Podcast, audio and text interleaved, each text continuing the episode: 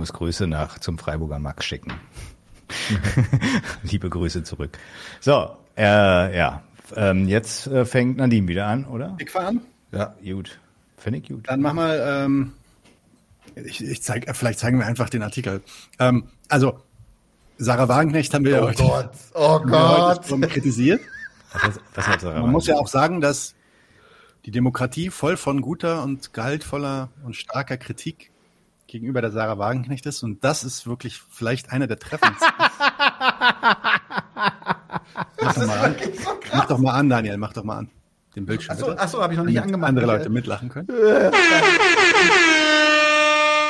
Zack. Äh, ist sie, Sarah Wagenknecht auf dem Bild runter, ist sie Lady Voldemort. Viele Linke haben Harry Potter nicht gelesen. Sonst wüssten sie, der Vergleich von Wagenknecht mit Voldemort fällt auf die Linke selbst zurück. Das ist ein nicht satirischer Artikel von Kersten Augu Augustin. Ja, Augustin steht da. 16.09. in der besten linken Zeitschrift, die Taz. Ich finde auch das Bild so geil. Also ich meine, ich muss echt sagen, also sorry, aber das Bild ist so der Hammer. Mit so einem schwarzen Pelz, so ganz erhaben, so übers Volk drüber schauen, die Augen geschlossen. Ja, äh, ist schon, hat schon Darth Vader Vibes, muss ich sagen. Ist schon, Vader, Vader, Vader, Vader. There you go. Also da bestätigt sich mal wieder das, was ich ja Gott sei Dank, meine Rechtsberatung hat gesagt, es geht, sagen darf. Was für ein Wichsblatt, wirklich. Ja, in, Zu- äh, auf jeden Fall, da dürfen die da auf jeden Fall ziemlich viel Wichse schreiben. Das auf jeden Fall. Ja, ja. Ja, das ist äh, echt Unpackbar. Ja, Keine Schuhwichse auf jeden Fall. Nein.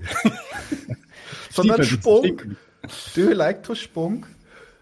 Nee, aber das, das finde ich nochmal einen guten Punkt, ne? Was, was Nadim gesagt hast, da muss man mal drauf achten. Das ist mir auch irgendwann, erst als ich irgendwann mal Pressefreiheit mit ein paar Leuten besprochen habe, ähm, muss man mal wirklich darauf achten, die Parteilichkeit der Presse praktisch drückt sich auch immer in den Bildern aus. Du hast es jetzt schon ein paar Mal gesagt, Nadim, vorhin beim Senf, ne, bei den ähm, Bildern, die du da vorgeführt hast aus der Presse zur Migrationspanik so und jetzt auch hier, ne? Also so die, die wirklich dann so wie eine Hexe äh, im dunklen Gewand da. Gut, Voldemort ist, ja, ist jetzt männlich, aber gut, weiß man Ja, sie ist ja Lady Voldemort. ist. Lady, das stimmt, ja, genau. Ähm, wobei man bei Voldemort weiß ich gar nicht, ob das so geschlechtlich so klar ist, aber ich kenne mich bei Harry Potter nicht Doch, doch, aus. doch, doch. Ist, Der ist schon klar, okay. Er ist auf jeden Fall männlich, ja. Verstehe. Also, naja, aber jedenfalls, also dieses Bild, das ist wirklich, das ist so exemplarisch. Auch immer, wenn, wenn irgendein Politiker äh, irgendwie einen Skandal verursacht hat, dann kommt immer irgendwie so ein Bild, wo er irgendwie schlecht drauf aussieht. Und wenn einer mal richtig erfolgreich war, dann lacht er ins Bild. Das ist so elend. Das ist so die Schau. Oh. Achtet mal drauf. Ist, ist äh, ja. Da, da, darf ich gleich eine bitterste, bitterste Reißleine ziehen und was extrem Humorloses präsentieren? Unbedingt. Mach. So, so ist es. Ich, Warte mal. Unleash the beast. passt so gar nicht. Das Thema ist so scheiße, was ich jetzt mache. Damn. Das ist so, so, so. Warte, jetzt. So. Ah, ja. Nein, es ist tatsächlich ein wirklich ätzendes Thema und zwar, ähm, ist, Oh.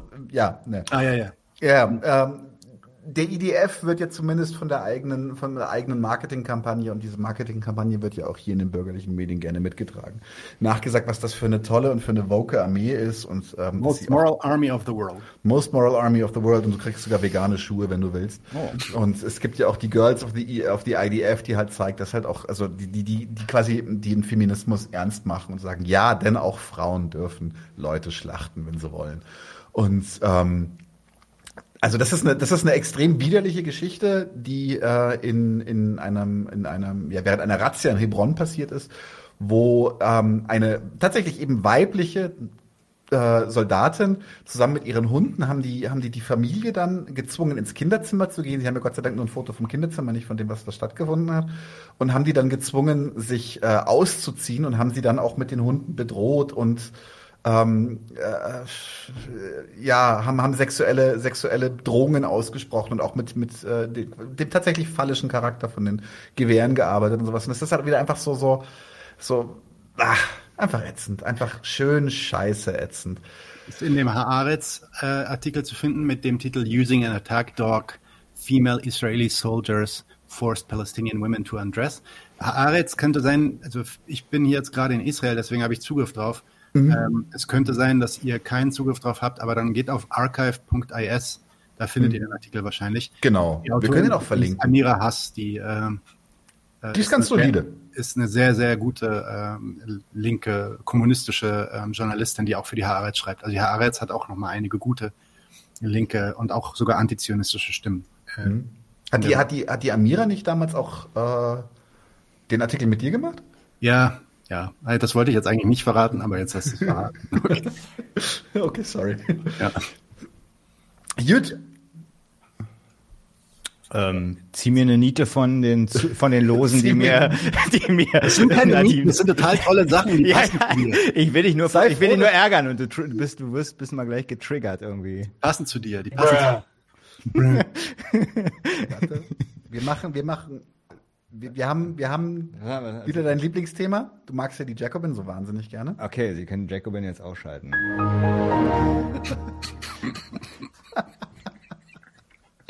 So, was haben wir denn hier in der neuesten Jacobin? Wie viele Fehler und Selbstwiderspruch passt in diesen kleinen Absatz? Da bitte, liest du ihn doch vor. Warte, ich mache ihn dir hier auch noch auf.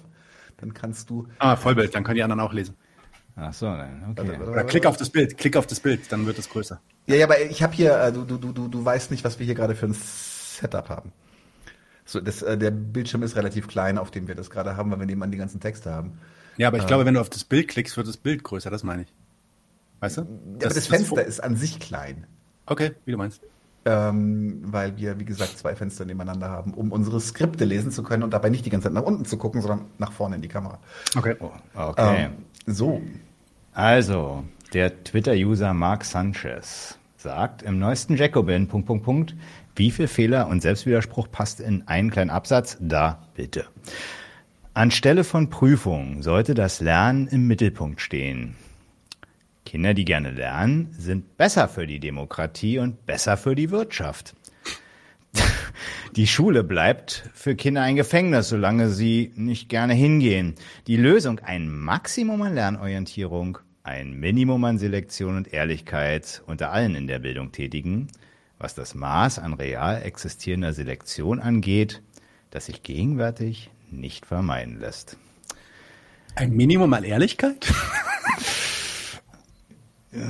so steht es irgendwie da, oder? Ja, äh, ja, okay. Ach so, ja, okay. Ich habe es auch wahrscheinlich so schlecht betont. Ne? Also, Ja, ja, ja. ja, aber gut, wenn es so schlecht da steht, dann äh, kann man so schlecht so schlecht, betonen. Ein. Minimum an Selektion und Ehrlichkeit. Naja, Nee, aber er will auch Ehrlichkeit unter allen Bildungsträgern, was das Maß an real existierender, geiles Wort, Selektion angeht, das sich gegenwärtig nicht vermeiden lässt. Ist ganz interessant. Wir hatten ja auch so ein bisschen äh, die, eine Debatte um die Folge von vor zwei Tagen mit Melanie zur Schule. Ähm, welche, also welche Notwendigkeit oder we- welche Funktion diese Selektion ähm, in der Schule hat und wie das eigentlich im Widerspruch zum, zum Bilden eigentlich steht. Ähm, das äh, kann man sich gerne mal angucken.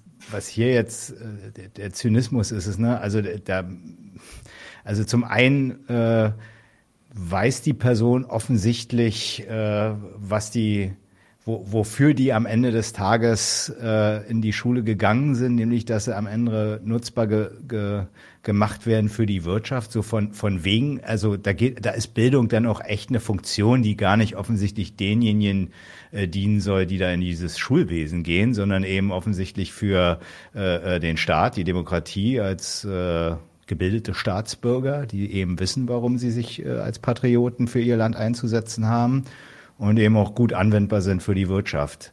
Also das, äh, wie er schon sagt, ne, so viel Fehler und Selbstwiderspruch ist der eine Widerspruch und dann eben ja gut. Und äh, die Selektion, die sich gegenwärtig nicht vermeiden lässt. Ich weiß nicht, ob in dem Artikel das dann noch näher ausgeführt ist, aber eins kann man vielleicht nochmal festhalten und nochmal im Rekurs auf die Folge. Also wenn Selektion und Prüfung, also eine gute Prüfung kann man ja auch sagen, gut, wenn man daraus den Schluss zieht, zu gucken, wie weit ist man und was muss man noch verbessern, damit man was gelernt hat. Ja, okay, Prüfung muss, muss jetzt vielleicht erstmal kein Widerspruch zum, zum Bilden sein, Selektion allerdings dann schon. Ähm, weil ja offensichtlich dann klar ist, dass diejenigen, die entsprechend die Prüfung nicht bestehen, dann halt äh, auf die, und das findet ja Jacobin offenbar ganz gut, die Berufshierarchie äh, entsprechend verteilt werden mit den Konsequenzen, die man ja kennt. Ne? Ein Raketenwissenschaftler ist der verdient und der ausselektierte Lidl-Kassenmensch. Es ist auch immer wieder diese, diese, es ist wirklich eine, und ich bitte jetzt mal darum, das nicht sofort als so eine moralische Beleidigung zu nehmen, aber es ist wirklich so eine Heuchelei, die immer dahinter steckt, dass wenn man seine eigenen ähm, Wünsche, die man gerne hätte darüber, wie die Schule irgendwie befangen sein soll, äh, beschaffen sein soll und wie die Sch Schüler da am besten lernen, wie es gesünder für sie wäre, verdeckt unter dem Deckmantel, das wäre besser für die Demokratie und für die Wirtschaft. Ja? Wenn, wenn, ihr, wenn ihr sowieso von Anfang an immer gleich erstmal klar macht, dass das schon das Maß der Dinge sein soll, nämlich dass es darum eigentlich hier gehen soll, ja, dann werdet ihr, macht ihr euch auch extrem verletzlich dafür, dass wenn dann halt jemand daherkommt und dann wirklich die Macht hat über diese Entscheidung, ähm, äh, über diese, über diese Lage, die richtigen Entscheidungen da zu treffen, der dann halt auch sagt, ja, aber das, was ich mache, das ist besser für die Wirtschaft. Damit habt ihr halt dann an der, an der Lage überhaupt nichts kritisiert. Deswegen lasst doch einfach mal dieses, ist besser für die Wirtschaft, dieser Quatsch. Wenn ihr es denn ernst meint mit. Ich, ich, aber das ist halt das, das, da wird, ja, da hat Marek dann recht, wenn er mich wieder rüffelt.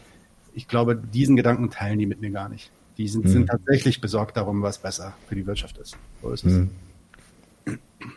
Oh. Sehr gut. Es geht jetzt über in den Klassenkampfsport, oder? Genau, wir haben eine Pause. Wir dann haben wir mal 20 Minuten Pause, 15 Minuten, 17 Minuten? 17 Minuten, äh, 17 Minuten und 18 Und dann gibt's noch Stammtisch und Kulturgedöns und Stammtisch. Das heißt, bleibt auf jeden Fall dabei. Ich hoffe, ich bin auch fit für die Antilopen, ey. Aber gut, ähm, muss mir erst mal einer, einer rauchen. ja, ja. Also. Bis gleich, Leute. Tschüss. Bis gleich.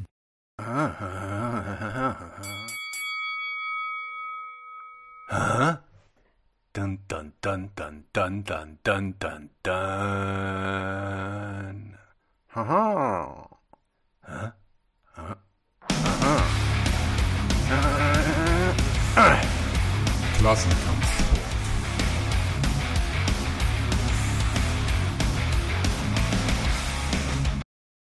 Herzlich willkommen zu einer neuen Ausgabe des Klassenkampfsport. Ich habe zu Gast Jonas Rahm von der Verdi, allerdings nicht von irgendwie nur Verdi, sondern von einer Künstlergruppe innerhalb der Verdi. Dazu wollte er uns ein bisschen was sagen, aber das überlasse ich ihm selber. Grüß dich, Jonas, schön dich da zu haben. Moin, danke für die Möglichkeit hier zu sprechen. Gerne, gerne. Ähm, fallen wir gleich mit der Tür ins Haus. Äh, was, was bist du bei der Verdi? Und warum ist das, warum ist das ein bisschen was Besonderes? Ja, die Künstlergruppe. Ja, das äh, wissen wenig Leute, dass äh, in Verdi auch Selbstständige organisiert sind, Solo-Selbstständige mhm. äh, aller Couleur erstmal. Und es gibt für alle freien Kulturarbeitenden die Besonderheit, dass wir eigene Fachgruppen haben. Das ist so ja, gewerkschaftsintern der äh, Sprech. Und äh, ich bin von der Fachgruppe Bildende Kunst und wir organisieren uns dort als bildende KünstlerInnen in der Gewerkschaft. Mhm. Du bist bei der Fachgruppe Bildende Künste. Ähm, magst du uns kurz ein bisschen was dazu erzählen? Was bedeutet das und was wollt ihr eigentlich? Wo, wozu braucht es eine Organisation von Solo-Selbstständigen oder auch von Solo-Selbstständigen Künstlern? Ja, wir als ähm, Fachgruppe Bildende Kunst in Verdi begreifen eben selbstständige KünstlerInnen nicht als UnternehmerInnen ausschließlich, sondern auch als deklassierte, ähm, abhängige und äh, sogar noch erweitert quasi. Du musst das eigene Produkt noch, noch schaffen. Fachgruppe Bildende Künste. Äh, für mich ist, klingt das schon mal spannend, weil wieso organisieren sich äh, Solo-Selbstständige oder wieso organisieren sich auch bildende KünstlerInnen bei der Verdi? Ja, ähm, KünstlerInnen haben da verschiedene Möglichkeiten. Was vielleicht präsenter ist, ist der BBK, das ist der Berufsverband der bildenden KünstlerInnen. Das hat man dann doch schon mal gehört und da will man auch rein wegen der KSK und so weiter. Aber die begreifen ähm, eben den Künstler oder die Künstlerin eher als Unternehmer und wir kommen von der Gewerkschaft mit einem anderen Verständnis und sehen uns eben als äh, Teil der Deklassierten und des Prekariats. Und insofern ist die Gewerkschaft auch da unser, ähm, unser Werkzeug, um einmal ja Reformkampf zu machen, um bessere, besser hier auszukommen, ähm, aber auch um darüber hinausweisend ähm, ja zusammenzukommen, darüber zu sprechen, was für eine Kunst will man eigentlich haben ähm, als Künstlerin. Mhm. Wie kann ich mir das vorstellen? Weil ich meine, wenn du jetzt eine Belegschaft bist und du bist in einem Betrieb organisiert oder sowas, dann ist eine Arbeitsniederlegung, legt halt den Betrieb lahm. Also wie, wie sehen bei euch zum Beispiel jetzt äh, Preis, ähm, Lohn und, und überhaupt Arbeitskämpfe aus, sofern es die in dieser klassischen Form überhaupt gibt? Das ist eine sehr äh, gute Frage und es ist ein sehr kompliziertes Ding, unter dem wir auch leiden, weil ähm, die Verwertungsstrategien, Ausbeutungsrichtungen ähm, in, de, in der Kunst ähm, eben extrem divers verlaufen. Es gibt diesen ganzen privaten Sektor mit äh, von DIY, Subkultur, Ausstellungen, sonst wo bis zum Galeriebetrieb, äh, auch da von den kleinen bis zu den international operierenden. Und es gibt eben die öffentliche Förderung. Und ähm, dazu gehört einiges an erstmal Analysearbeit, glaube ich. Ähm, also wo passiert die Ausbeutung? Wo, ähm, wo wird äh, die Kunst quasi gegen uns eingerichtet? Und ähm, wie können wir quasi dann den Arbeitskampf machen. Wir hatten, also ich komme aus dem aus aus Bremen und wir haben hier in Niedersachsen Bremen äh, eben genau zu der Frage gerade gearbeitet und bei einer Gruppenausstellung, die eben zu wirklich schlechten Bedingungen stattfindet, auch nicht mal unbedingt, weil die Ausrichtenden ähm, das gerne wollten, äh, sondern weil eben die Fördersituation so mhm. eingerichtet ist, dass ähm, KünstlerInnen Honorare zum Beispiel äh, gar nicht mitgedacht sind bei einigen Stiftungen ist es sogar verboten, ähm, KünstlerInnen-Honorare ähm, zu beantragen und so weiter. Äh, eben da haben wir uns die Frage gestellt, wie kann man den Arbeitskampf machen? Am Ende ist dabei rausgekommen, dass wir mit einem Infostand vor der Ausstellung standen und erstmal mit Leuten darüber geredet haben, was eine Antwort sein könnte oder wie wir ähm, agieren könnten. Aber genau, die Frage ist in der, in der, nur in der Forschungsbewegung, glaube ich, zu beantworten von naja, let's äh, come together und ähm, wir müssen es mal versuchen.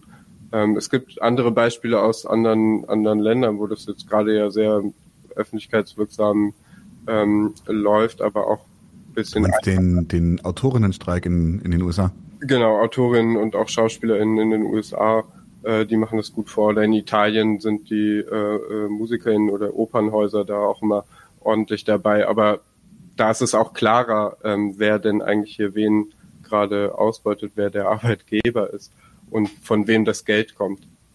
Äh, insofern, genau, eigentlich immer nur individuell zu beantworten, bei welcher Ausstellung und so weiter. Aber ähm, ja, wir sammeln dazu, wir forschen dazu. Äh, wir haben viel ausprobiert und die Gruppe in, in Hannover hat äh, sich wirklich ein halbes Jahr damit ähm, ausführlichst beschäftigt und so glaube ich, ähm, ein Role Model äh, vielleicht ent entwickelt, wie man bei so Gruppenausstellungen zum Beispiel agieren könnte. So, oder was mhm. Strategien wären auch. Mhm. Jetzt würde mich ganz tatsächlich noch so ein bisschen der, der allgemeine Kontext interessieren. Ähm, wie, wie ist denn die Situation gerade? Man, äh, die Zeitenwende kam, äh, es wird viel Geld für, für Militär ausgegeben, Corona war auch schon. Merkt ihr die, wie gesagt, die Zeitenwende auch in der Kunst, zum Beispiel was Fördergelder oder auch äh, sowas angeht? Ja, also genau das ist ähm, seit Corona äh, eigentlich das Thema. Also anhand von Corona wurde die Situation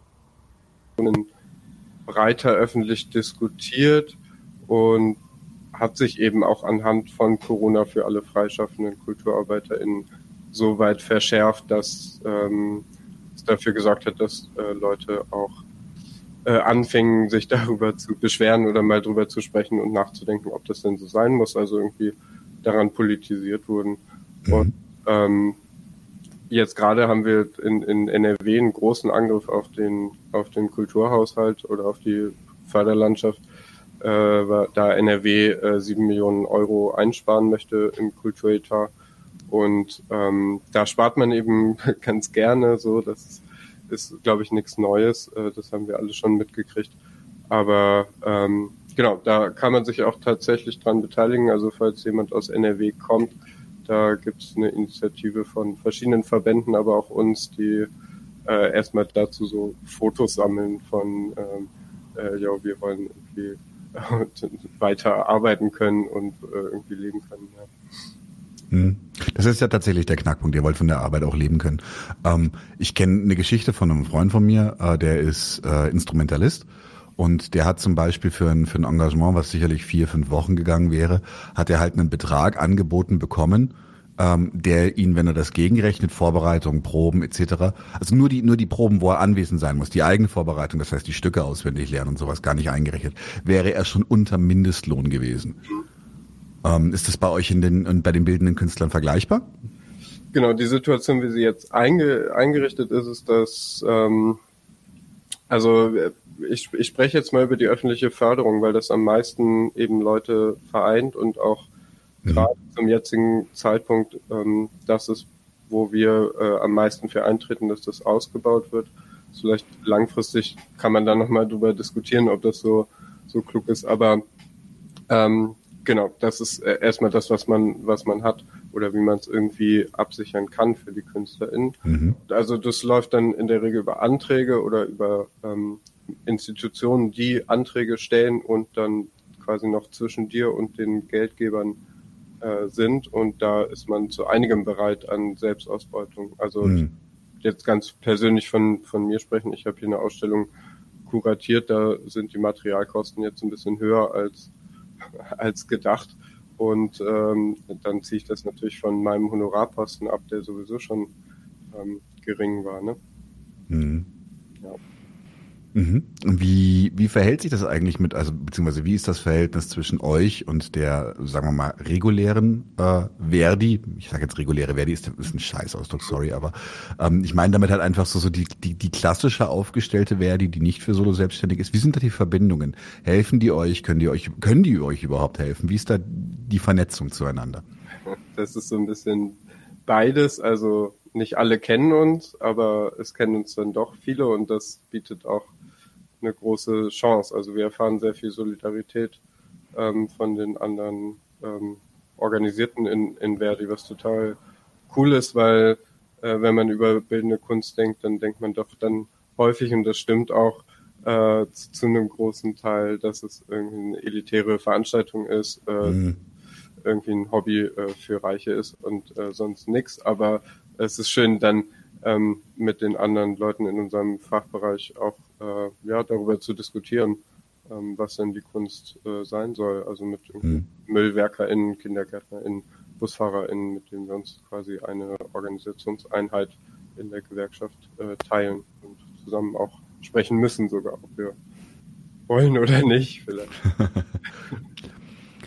Jetzt ist ja, ist ja der Klassenkampfsport das Forum, in dem wir Leute, Leute holen, die sagen so, hey, ihr könnt euch das angucken, ihr könnt vielleicht sogar ein bisschen helfen. Was wäre dein Appell ähm, jetzt an unsere ZuschauerInnen? Was würdest du ihnen mitgeben wollen, sagen so, hey, macht mal das? Ich, ich will vielleicht vorhin noch auf den Punkt kommen, wenn ich darf. Ja, natürlich. Hm. Und zwar sind natürlich so Sachen wie Reformkampf, äh, irgendwie gucken, dass, es, dass wir ein bisschen mehr Geld, ein bisschen mehr Honorar rausholen. Alles ganz toll, aber ähm, ich finde, wir haben ähm, oder es liegt in der in der Organisierung als Künstler in, in der Gewerkschaft eben noch ein paar andere wichtige Sachen. Nämlich einmal sind wir als Künstler schon sehr sehr lange alleine, ähm, mhm. sind auch so ähm, eingesetzt. Also wir sind unsere Marke, wir sind ähm, unser Werk und da gibt es sehr wenig Trennung zu. Und da ähm, ist man dann der, der individualistische Künstler, der erstmal nur für sich selber streitet und erstmal nur für sich selber verhandelt.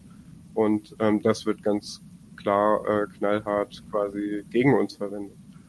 Ähm, also damit spielt man, spielt man die Leute aus, wenn die dann, wenn du dann bei einer Ausstellung mal fragst, ob es denn nicht ein Honorar gäbe, dann ähm, muss man eben fürchten, ausgetauscht zu werden, weil es eben da draußen sehr, sehr viele Leute gibt, die auch Künstlerin sein wollen oder sind ähm, und auch ähm, für null Euro eine Ausstellung machen. Mhm. Dann ist äh, eben das sehr neu und sehr großartig in Solidarität zusammenzukommen und das auch alles mal loswerden zu können, also den Druck, den das erzeugt. Ich habe jetzt ein Stipendium, das hört auf und ich muss jetzt organisieren, dass ich wieder was kriege, weil sonst ist das schlecht für die Karriere oder ich kann eigentlich gleich einpacken, weil ähm, alles, was zählt, ist die künstlerische Vita, der Lebenslauf. Wenn da eine Lücke drin ist, sieht schlecht aus. Ähm, oder was macht es mit mir, dass ich irgendwie die ganze Zeit so Bullshit-Jobs mache und dann meinen Lohn äh, fürs Material ausgebe und dann irgendwie von Reis lebe oder im, im Atelier lebe, was einige Leute machen, was ganz, ganz äh, so grausig ist. Ähm, und glaube ich auch psychisch und ähm, also Auswirkungen hat, die man mal loswerden kann. Gleichzeitig ist es auch ein guter Ort, in diesem Zusammenkommen ähm, mal zu äh, darüber zu sprechen, ja, was ist denn die Kunst eigentlich? Also mhm. Zweck hat sie, für wen ist die gemacht? Ähm, wozu werde ich denn gezwungen, wenn ich als Künstlerin arbeite oder was sind so ne, implizierte Zwänge? Und äh, mhm. für Strategien haben wir, um, um zu überleben, also auch da einfach, glaube ich, mal Wissen drüber zu, zu schaffen, Evidenz drüber zu schaffen, ähm, wie sehen unsere Leben aus, wie sind sie eingerichtet und ähm, wie können wir irgendwie ja äh, da Kritik äußern oder ähm, uns gegen wehren. Und dann eben das, das habe ich eben schon kurz gesagt, ähm, ein eigenes Interesse formulieren. Also mhm. Wir als Künstler haben eben ein Interesse, das wir auch teilen äh, und ähm, zu verstehen, dass eben wie die Kunst gerade funktioniert, ähm, dass es kein Naturgesetz ist. Also dass es irgendwie nur SammlerInnen gibt, die darüber bestimmen, was gute Kunst ist und was nicht, oder große Galeristen, ähm, sondern man kann äh, eben öffentlich äh, breit in der Gewerkschaft, außerhalb der Gewerkschaft darüber diskutieren, was für eine Kunst will man haben, ähm, was finden wir gut, was finden wir schlecht äh, und so weiter. Mhm. Und da ist, glaube ich, einiges dran zu gewinnen, erstmal an auch Selbstbewusstsein und äh, ja, vielleicht das gute alte Klassenbewusstsein. Ja. Okay, nice. Dann tatsächlich aber wieder die rekursive Schleife zurück. Dann äh, trotzdem, was ist der Appell an uns oder an die Zuschauerinnen? Ja, wenn äh, ihr freie Kreativarbeitende seid oder KünstlerInnen seid und noch nicht wusstet, dass es äh, eben eine Gewerkschaft für KünstlerInnen gibt, dann äh, guckt mal bei äh, Verdi Bildende äh, Kunst vorbei oder Verdi Fachgruppe Musik oder Verdi Fachgruppe Literatur oder Verdi Fachgruppe Theater. Da findet ihr Kontakte vor Ort. Wir, es gibt uns eigentlich in jedem äh, Landesbezirk, also in jedem Bundesland. Und äh, ja, auch da das gute alte organisiert euch. Ähm, das ist ähm, zu wenig präsent gewesen die letzten Jahre, dass es äh, eben eine Kunstgewerkschaft gibt. Mhm. Und ähm, ja, ich glaube, das ist äh, gut organisiert zu sein. Und dann kann man auch äh, irgendwie weitergehen und äh, vielleicht so ähm, weiß nicht, Wünsche aus, aus, aus der linken Ecke ähm, besser angehen mit, mit äh, genügend Bewusstsein, äh, eine politische Kunst zu machen oder sich auch politisch zu äußern. Ähm, so sind wir jetzt erstmal äh, gezwungen, knallhart opportunistisch zu sein. Das stimmt, das stimmt. Danke dir. Das war ein cooler, kurzer Einblick. Ich würde sagen, wir bleiben aber am Ball. Das Thema interessiert mich selber auch brennend. So was bedeutet eigentlich Kunst, Kulturbetrieb im Kapitalismus? Das heißt, es kann durchaus sein, dass wir, wir beide uns dann nochmal wiedersehen und äh, bei, bei mehr Zeit miteinander dazu reden. Jetzt ähm, an dieser Stelle erstmal Dankeschön für, den, für diesen kurzen Einblick, ähm, was so die, das ist, das ist halt eben diese Fachgruppe, in der Verdi gibt. Äh, ich wusste das rein zufällig für die Musiker, für die bildenden Künstler habe ich es auch äh, erst durch deine deine E-Mail erfahren. Was schön, dass du da warst. Vielen Dank für das Gespräch und äh, ich, toi toi toi in deiner Arbeit und auch also in der Arbeit bei der Verdi und auch in deiner Arbeit als Künstler. Ähm, das ist hier auch noch mal ganz kurz meine meine persönliche Meinung einfließen lassen, dass das äh, Machen von Kunst absolut Arbeit ist. Also da da lasse ich nicht mit mir diskutieren. Das ist nicht nur irgendwie doofes Hobby. Das ist zeitaufwendig. Das ist das äh, geht auch manchmal richtig übel an die Substanz, auch auch psychologisch und sowas. Ähm, insofern gut, dass es euch gibt. Ich brauche euch jedenfalls. Ich will keine Welt ohne Kunst. Danke äh, für die Einladung und äh, ja, es ist auf jeden Fall jetzt gerade notwendig, erstmal Arbeit äh, und wir sind nicht in der Welt, wo es ein, ein Hobby sein können, weil wir irgendwie gezwungen sind, äh, mit äh, dem, was wir tun, unseren Lebensunterhalt zu bestreiten. Ja, also wäre vielleicht schön, wenn es ein Hobby sein könnte. So. Das ist ein gut, das, das ist wahr, das ist wahr. Also vielen Dank und wir sehen uns. Bis dann.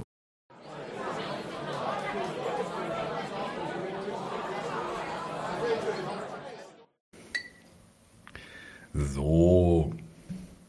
Bist du bei uns, Bruder?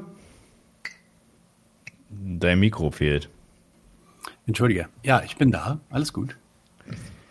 Wir machen uns die Lampen noch ein bisschen mehr an. Stammerl, Stammerl, Stammtisch.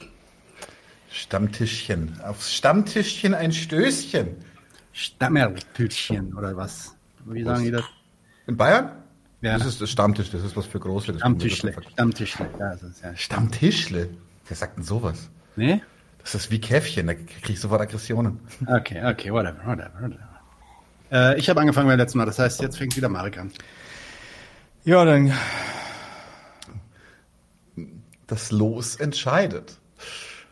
So, warte, ich mache es dir auf, dann ähm, mache ich es. Äh, oh, Ach stimmt, das war der, den man nicht äh, sehen konnte. Dann nehmen wir den anderen mit der ähm, Marlene Engelhorn. Ja, den habe ich auch nicht mehr gefunden, sorry, das habe ich vergessen jetzt zu sagen. Na, dann, nehm, Blocks dann nehmen wir einen, der nicht, den du nicht gelost gucken, hast. Der Nee, ach komm.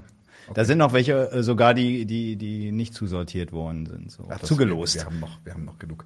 Marlene Engelhorn. Wer ist denn das?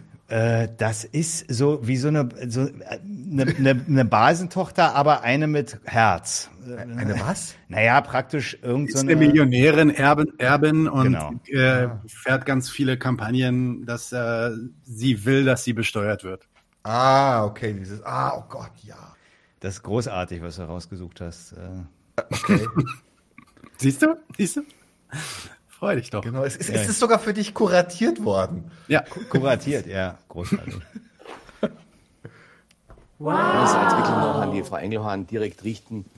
Mir fehlt der Respekt, den Sie Menschen gegenüber zu entgegenzubringen haben. Das fordere ich Ihnen jetzt einmal ab, die in ihrem Menschen, die in ihrem Leben, mit ihrer Leistung, mit ihrer Arbeit sich ein Vermögen oder sich einen kleinen Reichtum erarbeitet haben.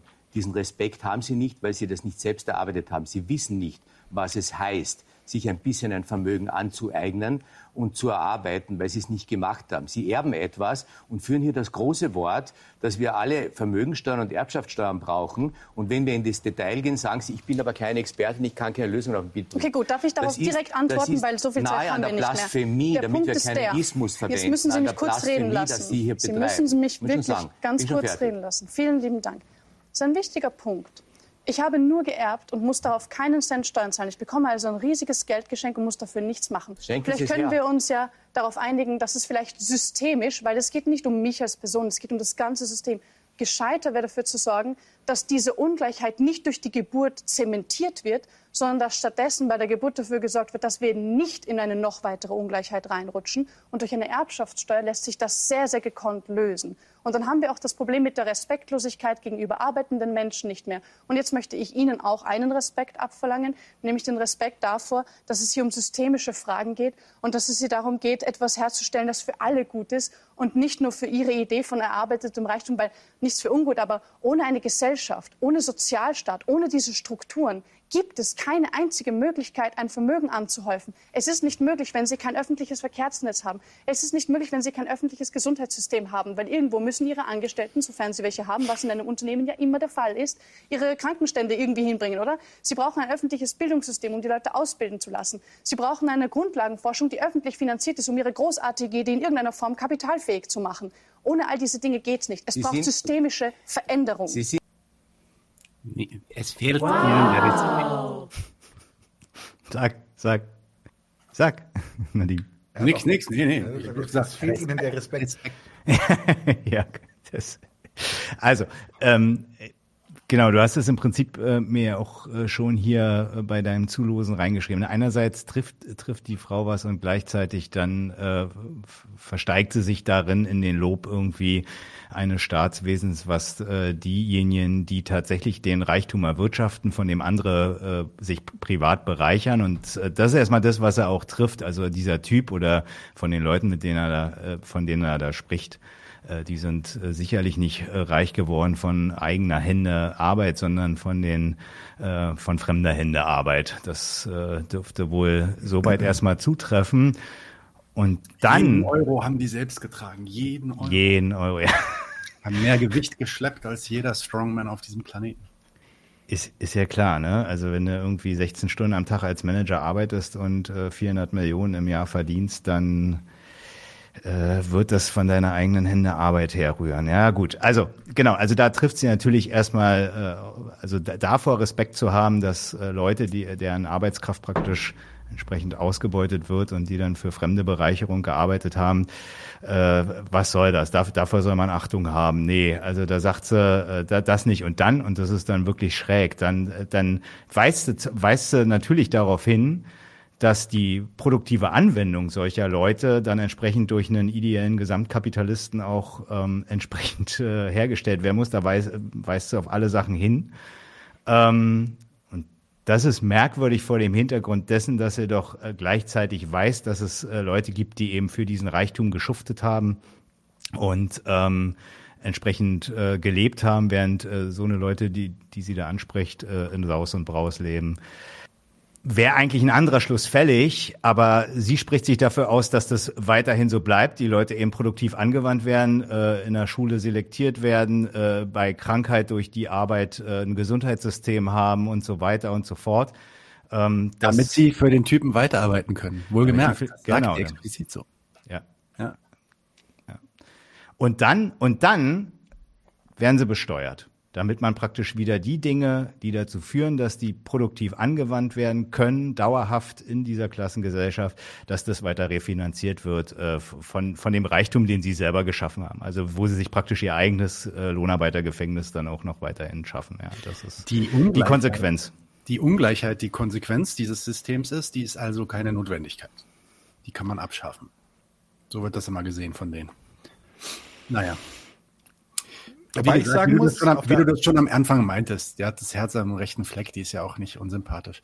Ich finde es auch gut, wie sie, wie sie versucht, ihm am Anfang, während er, während er ihre, beginnt ja eigentlich fast sich schon so ein bisschen aufzubauschen und ihr zu drohen, wie so ein alter Typ halt, ähm, wie sie ihn so mit so einem Stare-Down zurück, zurück anschaut, so.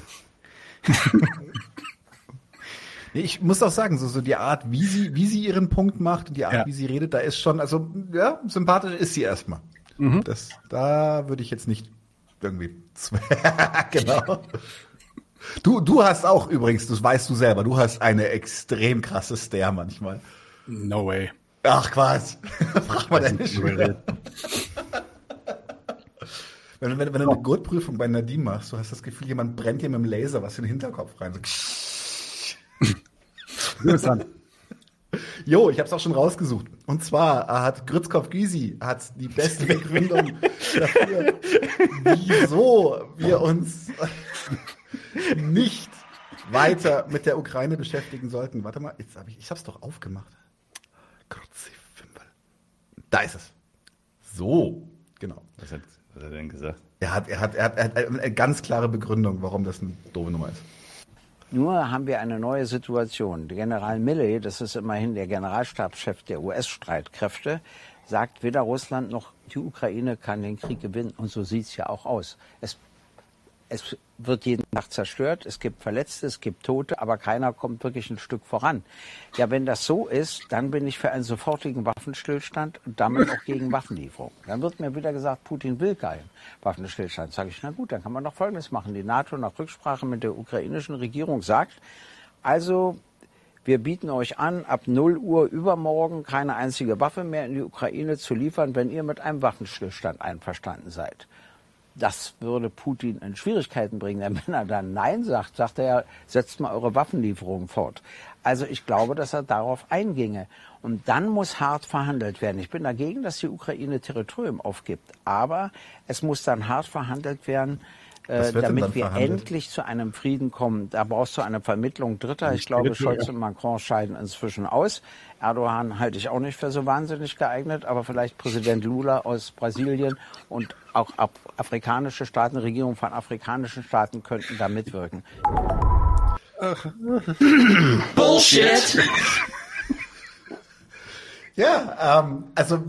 Also was, ist, was, ist denn, was ist denn sein Grund? Macht es doch nochmal klar. Was ist ja, es ist sein Grund gegen den Krieg. Warum er gegen den Krieg ist. ist. Nicht, ähm, weil er war ja am Anfang auch, äh, hat er ja tatsächlich gesagt, oh, das ist schwierig und sowas.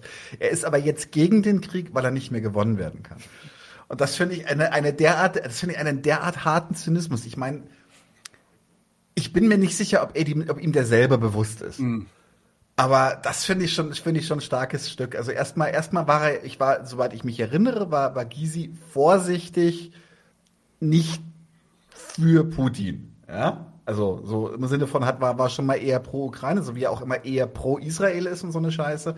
Ähm, aber jetzt äh, die Konsequenz daraus ziehen, nee, das ist, das, ah, jetzt ist es mir auf die Dauer, das ist jetzt mir jetzt zu blutig geworden. Ich zieh, ich zieh mein Mann, ich zieh das mal wieder raus. Wir machen, wir sollten das aufhören. Das finde ich schon, das ist, also, dass die Ukrainer dann stinksauer werden, kann ich sogar nachvollziehen. Krieg dann, äh, lohnt sich dann, wenn man gewinnt. Ja, natürlich, Aus- natürlich. Aber bei ihm ist, bei ihm ist, er verwendet dann sogar Und den wenn man- Begriff Frieden sogar richtig an der Stelle. Ja, ja, genau. Äh, man- bei, den, bei den Nazis merkt man ja auch, dass die ganz klar falsch lagen, weil sie haben den Krieg verloren. Aus dem Standpunkt kannst du genauso gut äh, den Schluss ziehen, für Waffenlieferungen zu sein, nämlich dass du halt gewinnst. Also das ist, ne, Ja. also der, dieser, also diesen, diesen, diesen komischen General, den ja so, das frage ich mich auch immer so, der, der, die sind ja dann irgendwie mit der Wagenknecht eigentlich nicht so grün, aber die bringt ja auch immer diesen General Meli, der irgendwie mal das an irgendeiner Stelle gesagt hat, dass es äh, praktisch da so ein so eine Art Kriegspad gibt und äh, ja, Ja, ähm, das ist aber, das ist auch eine Realität, aber die wird halt, die wird auch aufrechterhalten. Diese Genau, die, die ist ja sogar der Zweck der Sache. Richtig. Das ist, das, das ist ja gewollt. Das ist Das ja ist ein eine praktische. Realität. Die, äh, Ja. die USA, der Westen liefern da nicht so viele Waffen hin, dass es eskaliert und sich entscheidet in einem Weltkrieg. Das wollen die nicht. Ähm, Ja, da geht es um Abnutzung. Das ist ein Abnutzungskrieg. das ist ein Scheißdreck, wirklich. Muss mal gesagt werden, ja. So, aber apropos Israel, habe ich jetzt auch noch ein Titbit. Aber das ist nicht zum, ähm, nicht zum Zeigen. Das heißt, ich lese es einfach vor. Okay. Nämlich der, äh, ja, das israelische Parlament hier hat im Juli, das ist schon eine Weile her, weil das ist von einem Stammtisch, den wir eigentlich damals halten sollten, aber nicht gehalten haben deswegen. Aber das ist trotzdem eine interessante News. Hat zwei neue Gesetze erlassen, weil wir mal letztens darüber gesprochen haben, Israel, Demokratie, ja, nein. Gibt es da Gleichheit, rechtliche Gleichheit zwischen Paläst israelischen Palästinensern und jüdischen Palästinensern? Ja, jüdischen Israelis, Entschuldigung. Ähm, Sch schöner Versprecher, aber. na, jüdische Palästinenser gibt es übrigens auch, aber das ist nochmal eine andere Story. Ähm, erstes Gesetz, was erlassen wurde, Communities, also so Dörfer, über 500 Einwohner, die ähm, ja, quasi Siedlungsdörfer sind, äh, jüdische Siedlungsdörfer, können jetzt legal verbieten, dass Palästinenser in ihre Dörfer, Nachbarschaften und Städte ziehen. Nummer eins. Nummer zwei, und das ist, das ist, das ist wirklich ein bisschen eklig, deswegen Triggerwarnung hier vorneweg. Bei Ver Vergewaltigungen werden in Zukunft nationalistische Motive, in Anführungsstrichen, erschwerend gewertet vor Gericht. Die Übersetzung auf Deutsch heißt es, dass Straftaten nicht mehr nur nach ihrer Schwere beurteilt werden, sondern nach der Nationalität des Täters. Dementsprechend gilt eine Vergewaltigung durch einen Palästinenser von einer Jüdin zum Beispiel, ähm, wird mit einem doppelten Strafmaß äh, bedacht, wie eine Vergewaltigung von einer Jüdin durch einen anderen Juden. Äh, laut den Politikern, die ursprünglich den Antrag eingebracht haben, handelt es sich damit nämlich um einen sogenannten Sexualterrorismus. Das ist kein Witz.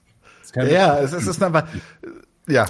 Und es gibt einen National Rape Crisis Center, in äh, Israel. Das ist so eine Stiftung, die sich, ähm, die sich mit äh, Vergewaltigungsopfern äh, auseinandersetzt und ähm, da, da auch versucht, ja, Anerkennung für dieses Problem in dieser Gesellschaft hier zu äh, stiften. Und selbst die hat sich jetzt von dieser Scheiße distanziert, weil selbst die dann jetzt auch wissen, dass das nun wirklich gar nichts mehr mit Opferschutz zu tun hat. Ähm, ja, aber einfach mal nur ganz interessante Fakten bezüglich der Gleichheit, der rechtlichen Gleichheit von Israelis und Palästinensern. Und wir reden hier über, Isra über israelische Staatsbürger, by the way. Wir reden nicht über Leute aus der Westbank oder so. Ja. Alright.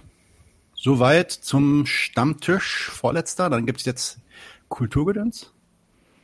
Genau. Oh.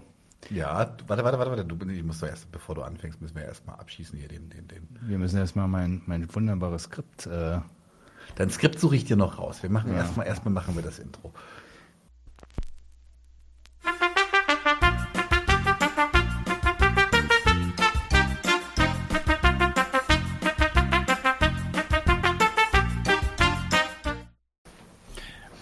Camera spot on. Marek. Mar Marek. Marek. Marek. soll ich mir das dann runterscrollen? Oder? Ich kann, ich kann, also ich kann auch einfach mal weiter. Ich lese mit. Okay. Marek, ich habe übrigens die Albencover hochgeladen, glaube ich. Ich könnten wir vielleicht einblenden, wenn du Bock hast. Das genau. Ich, ich sage ja immer tatsächlich, welcher Song hier äh, dann zitiert wird. Kannst du dann natürlich ähm, frei entscheiden. Ja, genau. Also Thema des heutigen Kulturgedöns sind die Antilopen, die Antilopengang und äh, der, die Überschrift, die hatte tatsächlich schon äh, der Daniel ja in der Ankündigung mit einfließen lassen. Ähm, das gute antifaschistische Gewiss Gewissen des Sprechgesangs in der deutschen Nachkriegsgesellschaft. Zunächst erstmal eine kleine Vorbemerkung. Lohnt sich denn eigentlich die Betrachtung von diesen Leuten? Es sind ja nur Künstler und die selbst sagen, ich zitiere sie jetzt mal äh, aus einem Interview im ND, was kann Kunst gegen solche Ideologien, gemeint waren da Reichsbürger, eigentlich erreichen? Kolja, das ist einer von den dreien, also die heißen halt äh, Kolja, Panikpanzer und Danger Dan, letzterer wahrscheinlich am bekanntesten aufgrund seiner Solo-Sachen. Kolja sagt, das ist überhaupt nicht die Aufgabe von Kunst. Kunst genügt sich selbst. Wenn man Kunst für irgendwelche Zwecke funktionalisieren würde, wäre das keine Kunst mehr, sondern Propaganda. Danger Dan ergänzend, entweder du machst Kunst oder du machst Politik oder Provokation. Kunst, das darf sowas nicht intendieren, sonst funktioniert sie nicht mehr. Das haben die erstmal so gesagt. Gleichzeitig im selben Interview aber, auch Kolja, Nichtsdestotrotz kann Kunst eine Aussage haben und Leute zum Nachdenken animieren. Wir sagen nur unsere Meinung. Auch Danger denn? Trotzdem können solche Lieder, wie zum Beispiel Beate Zschäpe hört U2, dazu beitragen, dass sich die Leute sensibilisieren. Jetzt musst du aber scrollen, mein Freund. äh, ja, und wenn man sich jedenfalls die durchaus vorhandenen expliziten Texte zu politischen Themen und deren Erklärungen zu ihren Gedanken darin in Interviews ansieht, dann kann man schon ein paar klare Sichtweisen feststellen und beurteilen. Dem wollte ich mich jetzt widmen und überlegen, ob das was taugt oder nicht. Und darum soll es gehen. Ob jetzt die Texte lustige Texte sind, ob das gute Beats hat, flowende Rhymes, wie man wohl in dieser, in diesem Genre sagt, oder welche Einflüsse das jetzt vorher gab. Das soll meinetwegen so, sollen so Experten wie Martin Seliger oder so beurteilen. Ähm, aber im Übrigen will ich mich damit befassen und insofern ist es vielleicht auch ein bisschen anderes Kulturgedöns als sonst von Daniel, der das ja immer eher sehr so, so auch so inhaltlich vor, vorstellig macht, beziehungsweise dann auch so die Einflüsse und so äh, darlegt. Ähm, das äh, ist deswegen ein bisschen anders gelagert hier. Ich will einfach mal ein paar Aussagen, die die gleiche Stoßrichtung haben, kategorisch zitieren und bin zu dem Schluss gekommen, dass deren Inhalte nicht zufällig als nationales Kulturgut in Deutschland sehr gut aufgehoben sind und sich Panikpanzer, Danger Dan und Kolja keineswegs wundern oder auch äh, sich gar nicht dagegen wehren oder abgrenzen müssen, dass sie Preise bekommen haben. Sie tun da nämlich immer so, dass äh, ihnen das, dass ihnen das gar nicht klar ist, ähm, warum sie die bekommen haben. Die passen zu ihren Inhalten schon sehr gut. Erstens Verschwörungstheorien und ihre Vertreter sind antisemitisch und überzeugen, dass solche Leute, das geht sowieso nicht. Aus dem Lied äh, hier Beate Zschäpe hört U2, Zitat. Zu Verschwörungstheorien gehören Vernichtungsfantasien. Sie können sagen, was sie wollen, sie sind schlicht Antisemiten. Man kann und darf mit diesen Leuten gar nicht mehr reden. Es sollte nur darum gehen, ihnen das Handwerk zu legen. Interessant ist, wie desinteressiert die Leute an den Trägern von Verschwörungstheorien sind und wenn es egal ist, was sie sagen und man mit dem Urteil Antisemit ja eigentlich schon fertig ist. Mehr soll man offenbar gar nicht wissen müssen, weil damit die Konsequenz ja schon mitbenannt ist. Nicht reden, Handwerk legen, also schlicht behindern, wenn man auf diese Leute trifft. Wie das Leute sensibilisieren soll, vielleicht jetzt nicht mal die Führer unter solchen Anhängern, aber auch so Mitläufer Läufer oder Interessierte, die jetzt gar nicht so tief in das verschwörungstheoretische Rabbit Hole eingetaucht sind, das lösen die Antilopen hier nicht auf. Und das passt zu dem, wie auch hiesige Antifaschisten, so sehen sie sich immerhin. In, in einem, ähm, einem Zeitungsinterview hieß es dann auch von Danger Dan, ähm, Antifaschismus müsste Aufgabe der Gesellschaft sein. Und er ist ja auch Teil dieser Gesellschaft. Ähm, das passt zu dem, wie sich Antifaschisten auf ihre Gegner beziehen. Ausgrenzend, aber nicht aufklärerisch über die Inhalte ihrer Gegner, die sie eben als Antisemiten brandmarken. Jetzt, brandmarken. Jetzt bleibt die Frage, wie das so einfach geht. Der Übergang von Verschwörungstheorie zu Vernichtung und Antisemitismus, wie in dem Zitat da benannt. Aus sich selbst heraus ist das erstmal wenig verständlich, was nicht nur der Kunstform geschuldet ist. Gesagt wird das auch nochmal als Beleg in dem schon vorgenannten ND-Interview. Zitat, sondern das steht in der Tradition einer Linken, die in Deutschland spätestens seit 68 antisemitisch durchsetzt ist. Das passt dazu. Diese ganzen Proteste, die so tun, als könne man nur das Finanzkapital kritisieren, die ein Bild von guter Kapitalismus gegen schlechter Kapitalismus zeichnen, bieten genau den Anknüpfungspunkt für Antisemitismus. Die Vorstellung, dass ein Prozent von Menschen die Welt regiert, zeigt auch ein Weltbild, das völlig krude und absurd ist. Das meine ich mit, ja, das ruft ja schon fast zum Pogrom, zum Pogrom auf. Der Gedanke, versuch's mal zu erklären, der Gedanke geht so. Weil es eine Sorte Verschwörungstheorie, nämlich dass Juden Feinde der Nation und ihres Volkes von innen wie von außen sind, mehr dazu dann beim nächsten Mal im Faschismus, äh, zweiten Teil. Machen wir.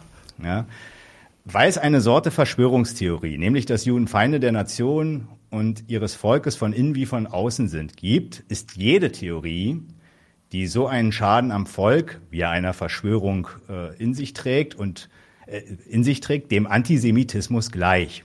Oder noch mal enger am Text, da in Deutschland diese These von den Juden, die das deutsche Volk hintertreiben, zu deren Vernichtung im Holocaust führte, drängt jede solche These einer Verschwörung zur Beschädigung des Volkes, zur Vernichtung des Verschwörers und ist auch daher dem Antisemitismus gleich.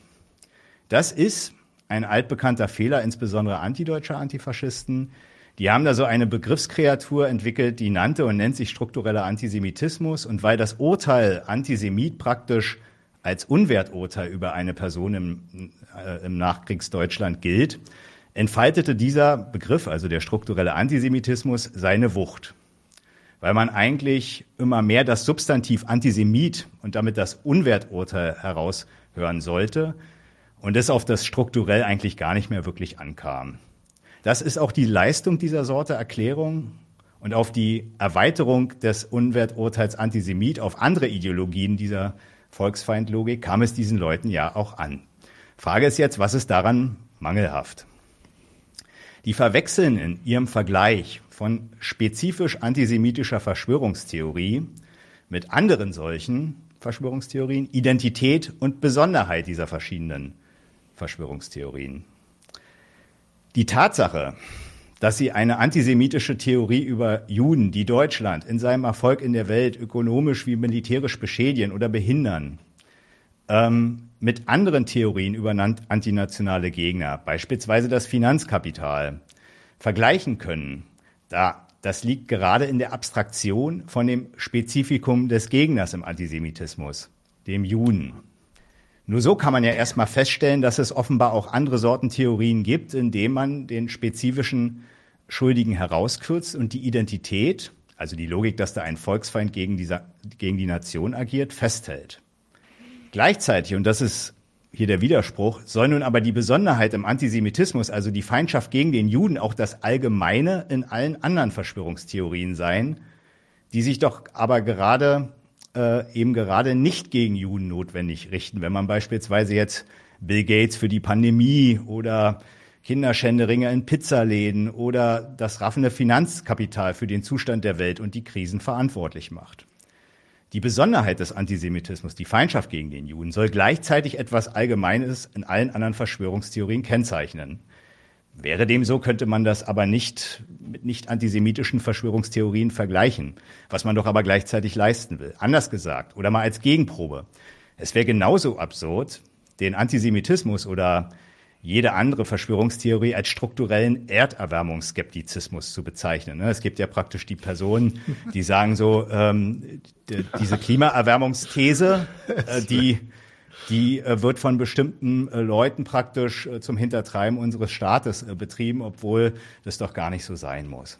Das wäre die gleiche Logik wie bei dem strukturellen Antisemitismus, entfaltet aber natürlich längst nicht die denunziatorische Wucht, die es soll. Gleiches gilt am Ende auch für das Vernichten. Auch hier wird ein Spezifikum des deutschen Nationalsozialismus gleichzeitig zum Allgemeinen im Begriff einer Verschwörungstheorie erhoben, nämlich die tödliche Beseitigung der Juden als, Volks als Volksschädlinge. Dass eine Verschwörungstheorie auf die Abschaltung der Ursache hinarbeitet, wäre ja soweit korrekt. Die tödliche Beseitigung ist aber gar nicht zwingend. Es kommt immer noch auf den Inhalt der Verschwörungstheorie selbst an. Dies war im NS spezifisch, weil die Nazis in ihrem Wahn die die Nation hintertreibenden Juden auf der ganzen Welt mit ihrem Erfolgsweg für Deutschland so unvereinbar sahen, dass die Vernichtung zwingend wurde. Notwendig ist das allerdings nicht. Der Erderwärmungsskeptizismus oder die Leugnung einer Pandemie und die Annahme einer Verschwörung jeweils dahinter führt vielleicht zum Wunsch, dass die Regierung abgewählt wird oder vielleicht auch zu Bestrafungsfantasien. Das hat man ja bei den Corona-Protesten erlebt. Aber höchstens vielleicht im Einzelfall, nicht zur Forderung nach dem Bau für KZs für Klimawissenschaftler. Das passt hier auch nicht. Dieses permanente Verwechseln von Besonderheit in Deutschland und dem allgemeinen Begriff einer Sache wird uns später nochmal begegnen, und zwar bei der völkischen Idee. Logisch ist das äh, ein fehlender, logisch ist das ein, Fehlen, ein Fehler der Bestimmung einer Sache. Die Leistung war, dass man fast drei Jahrzehnte in linken Kreisen mit diesen Schwachsinnsdenunziationen konfrontiert war und vielleicht auch noch ist. Das zum Thema struktureller Antisemitismus. Zweitens, Faschisten sind rückschrittlich, tradiert und passen nicht in unsere demokratische Gesellschaft. Es gibt weitere Gedanken des deutschen Antifaschismus, die sie so zusammenfassen. Nochmal aus dem Lied, aus dem Song, aus dem Track. Beate Zschäpe hört U2. In jedem Provinznest gibt es ein paar Kneipen, die irgendwas mit Deutsch, Heimat oder Adler heißen. Gibt es einen weiteren Song, der heißt Zentrum des Böses, Bösen. Dem Dorf fehlen zivilisatorische Standards. Samstag läuft hier 187 in der Disco. Das ist kein Spaß mehr, das Dorf ist der Faschismus. Diese Bauerntrampel, diese Landeier, die Hinterwäldler, der Inbegriff von rückschrittlich. Charlotte Roche ist die Einzige, die hier glücklich ist. Das Phänomen mag ja gar nicht bestritten sein also bezogen auf die Namen der Kneipen oder die Leute, die dort trinken und ihre politischen Urteile aufsagen. Für die Antilopen ist damit aber auch die Debatte beendet. Rückschrittlich und nicht zivilisatorisch, Fortschritt und Zivilisation als offenbar positive Gegenentwürfe mindestens in der Stadt wohl zu finden. Damit ist alles gesagt und man kann in die Beschimpfung der Landeier übergehen. Mehr als solche Ratlosigkeit lässt sich auch einem Interview in der Nordwestzeitung zum Thema Faschismus nicht entnehmen. Darin sagt, glaube ich, wieder Danger Dan, aber ich zitiere es mal. Dass sich aus der Mitte der Gesellschaft ein rechter Mob formt, der am Ende sogar Leute bedroht und Häuser anzündet, ist nichts Neues. Aber die Ausmaße, die es im Moment annimmt, die sind ziemlich erschreckend und erschütternd. Dass Politiker in so einer Form massiv bedroht werden, ist unglaublich. Den eigens eingeführten Hinweis hier von Danger Den, dass aus der Mitte äh, der Gesellschaft ein gewaltbereiter Mob kommt, den hakt er recht einfach ab. Nichts Neues, sagt er. Man merkt schon, wie desinteressiert er das Thema Faschismus abhakt und ihn lediglich das Verhältnis von Faschisten und Demokraten in der Bevölkerung erschreckt, erschüttert und mit fehlendem Glauben zurücklässt. Einerseits beachtenswert, weil die Mitte der Gesellschaft dann offenbar nicht nur im Dorf zu finden ist, sondern in der gesamten Gesellschaft und andererseits wegen des schon angesprochenen Desinteresses am Gegenstand Faschismus. Immerhin gäbe der Hinweis, dass die Keimzelle des Faschismus offenbar die Mitte der Gesellschaft ist, ein Ermittlungsansatz, die hier zustimmt und zivilisatorisch dargestellte Gesellschaft mit ihrer politischen Mitte zu untersuchen und das eigene Urteil darüber mal zu reflektieren. Aber mehr muss man über den Faschismus nicht wissen, wenn man ihn nur ausgrenzen will und sich selbst im Bunde mit der hiesigen herrschenden politischen Mitte als moralisch hochwertigere Kunstpersönlichkeit darstellen mag rückschrittlich, antizivilisatorisch und vom Dorf. Die damit, wie schon oben bei Verschwörungstheorien formulierte Absage an die Aufklärung über die Inhalte der Politik des Faschismus und die gleichzeitige Feststellung, dass der aber auch immer offenbar mit unglaublichen Ausmaßen weitermacht, macht dann auch den konsequenten Übergang in die Gewalt. Faschisten, also ist jetzt aus, äh, aus diesem Danger Dan-Lied mit der Kunstfreiheit, Faschisten hören niemals auf, Faschisten zu sein, man diskutiert mit ihnen nicht, hat die Geschichte gezeigt. Und wenn du friedlich gegen die Gewalt nicht ankommen kannst, ist das letzte Mittel, das uns bleibt, Militanz. Das ist schon lustig, weil er ja immerhin selbst sagt, dass er eigentlich gar nicht friedlich diskutieren will. Also äh, passt jetzt auch nicht, äh, in sich auch gar nicht. An der Stelle aber nun zum zweiten Mal schon die Absage an inhaltliche Aufklärung politischer Gegner. Man will gar nicht wissen, wie die Antilopen, die Leute, die gerade von Faschisten agitatorisch angequatscht werden, gegen eine solche Agitation immunisieren wollen, wenn Reden sowieso nicht ihr Ding ist. Der Standpunkt der unkritischen Ausgrenzung politischer Feinde mittels Gewalt finden die aber, den Standpunkt der unkritischen Ausgrenzung politischer Feinde mittels Gewalt finden die dann aber auch anderweitig gut. Nämlich bei drittens Protest bei der Benennung von Verantwortlichen ist ein Lynchmob und benötigt staatliche Gewalt. Das wird jetzt ein bisschen länger. So, das ist jetzt ähm, aus dem Lied Anti-Alles-Aktion. Ich kämpfte mit der Polizei gegen Blockupy in Frankfurt, verprügelte die Gutbürger von Stuttgart 21. Da braucht man gar nicht drüber zu reden. Wenn die Massen sich erheben, schmeiß ich dem, aus dem Flugzeug eine Brandbombe auf Dresden. Das ist, äh, das kann man jetzt sagen, das ist noch Kunst und ist nicht ganz ernst gemeint, komme ich gleich noch zu. Aber erstmal was dazu in dem ND-Interview, 2013 war das von Danger Dan gesagt wurde. Also Blockupy fand ich schon ganz besonders dumm. Diese Idee, es gäbe irgendwie 99 Prozent von Unterdrückten, die von einem Prozent reicher unterdrückt werden, ein besseres Beispiel für verkürzte Kapitalismuskritik gibt's eigentlich gar nicht. Da würde auch die NPD unterschreiben und mitteilen, mitmachen. Koyer sagt noch, das ist schon fast Antisemitismus. Hatten wir ja oben schon. Da ist ja schon der Aufruf zum Pogrom impliziert. Danger dennoch, dass das, dass das überhaupt noch geht, dass Linke sich auf so einen Unsinn einigen können, hat mich krass verwundert. Da bin ich doch sehr froh über Rechtsstaatlichkeit, über Polizisten, die diese Leute dann im Zaum halten.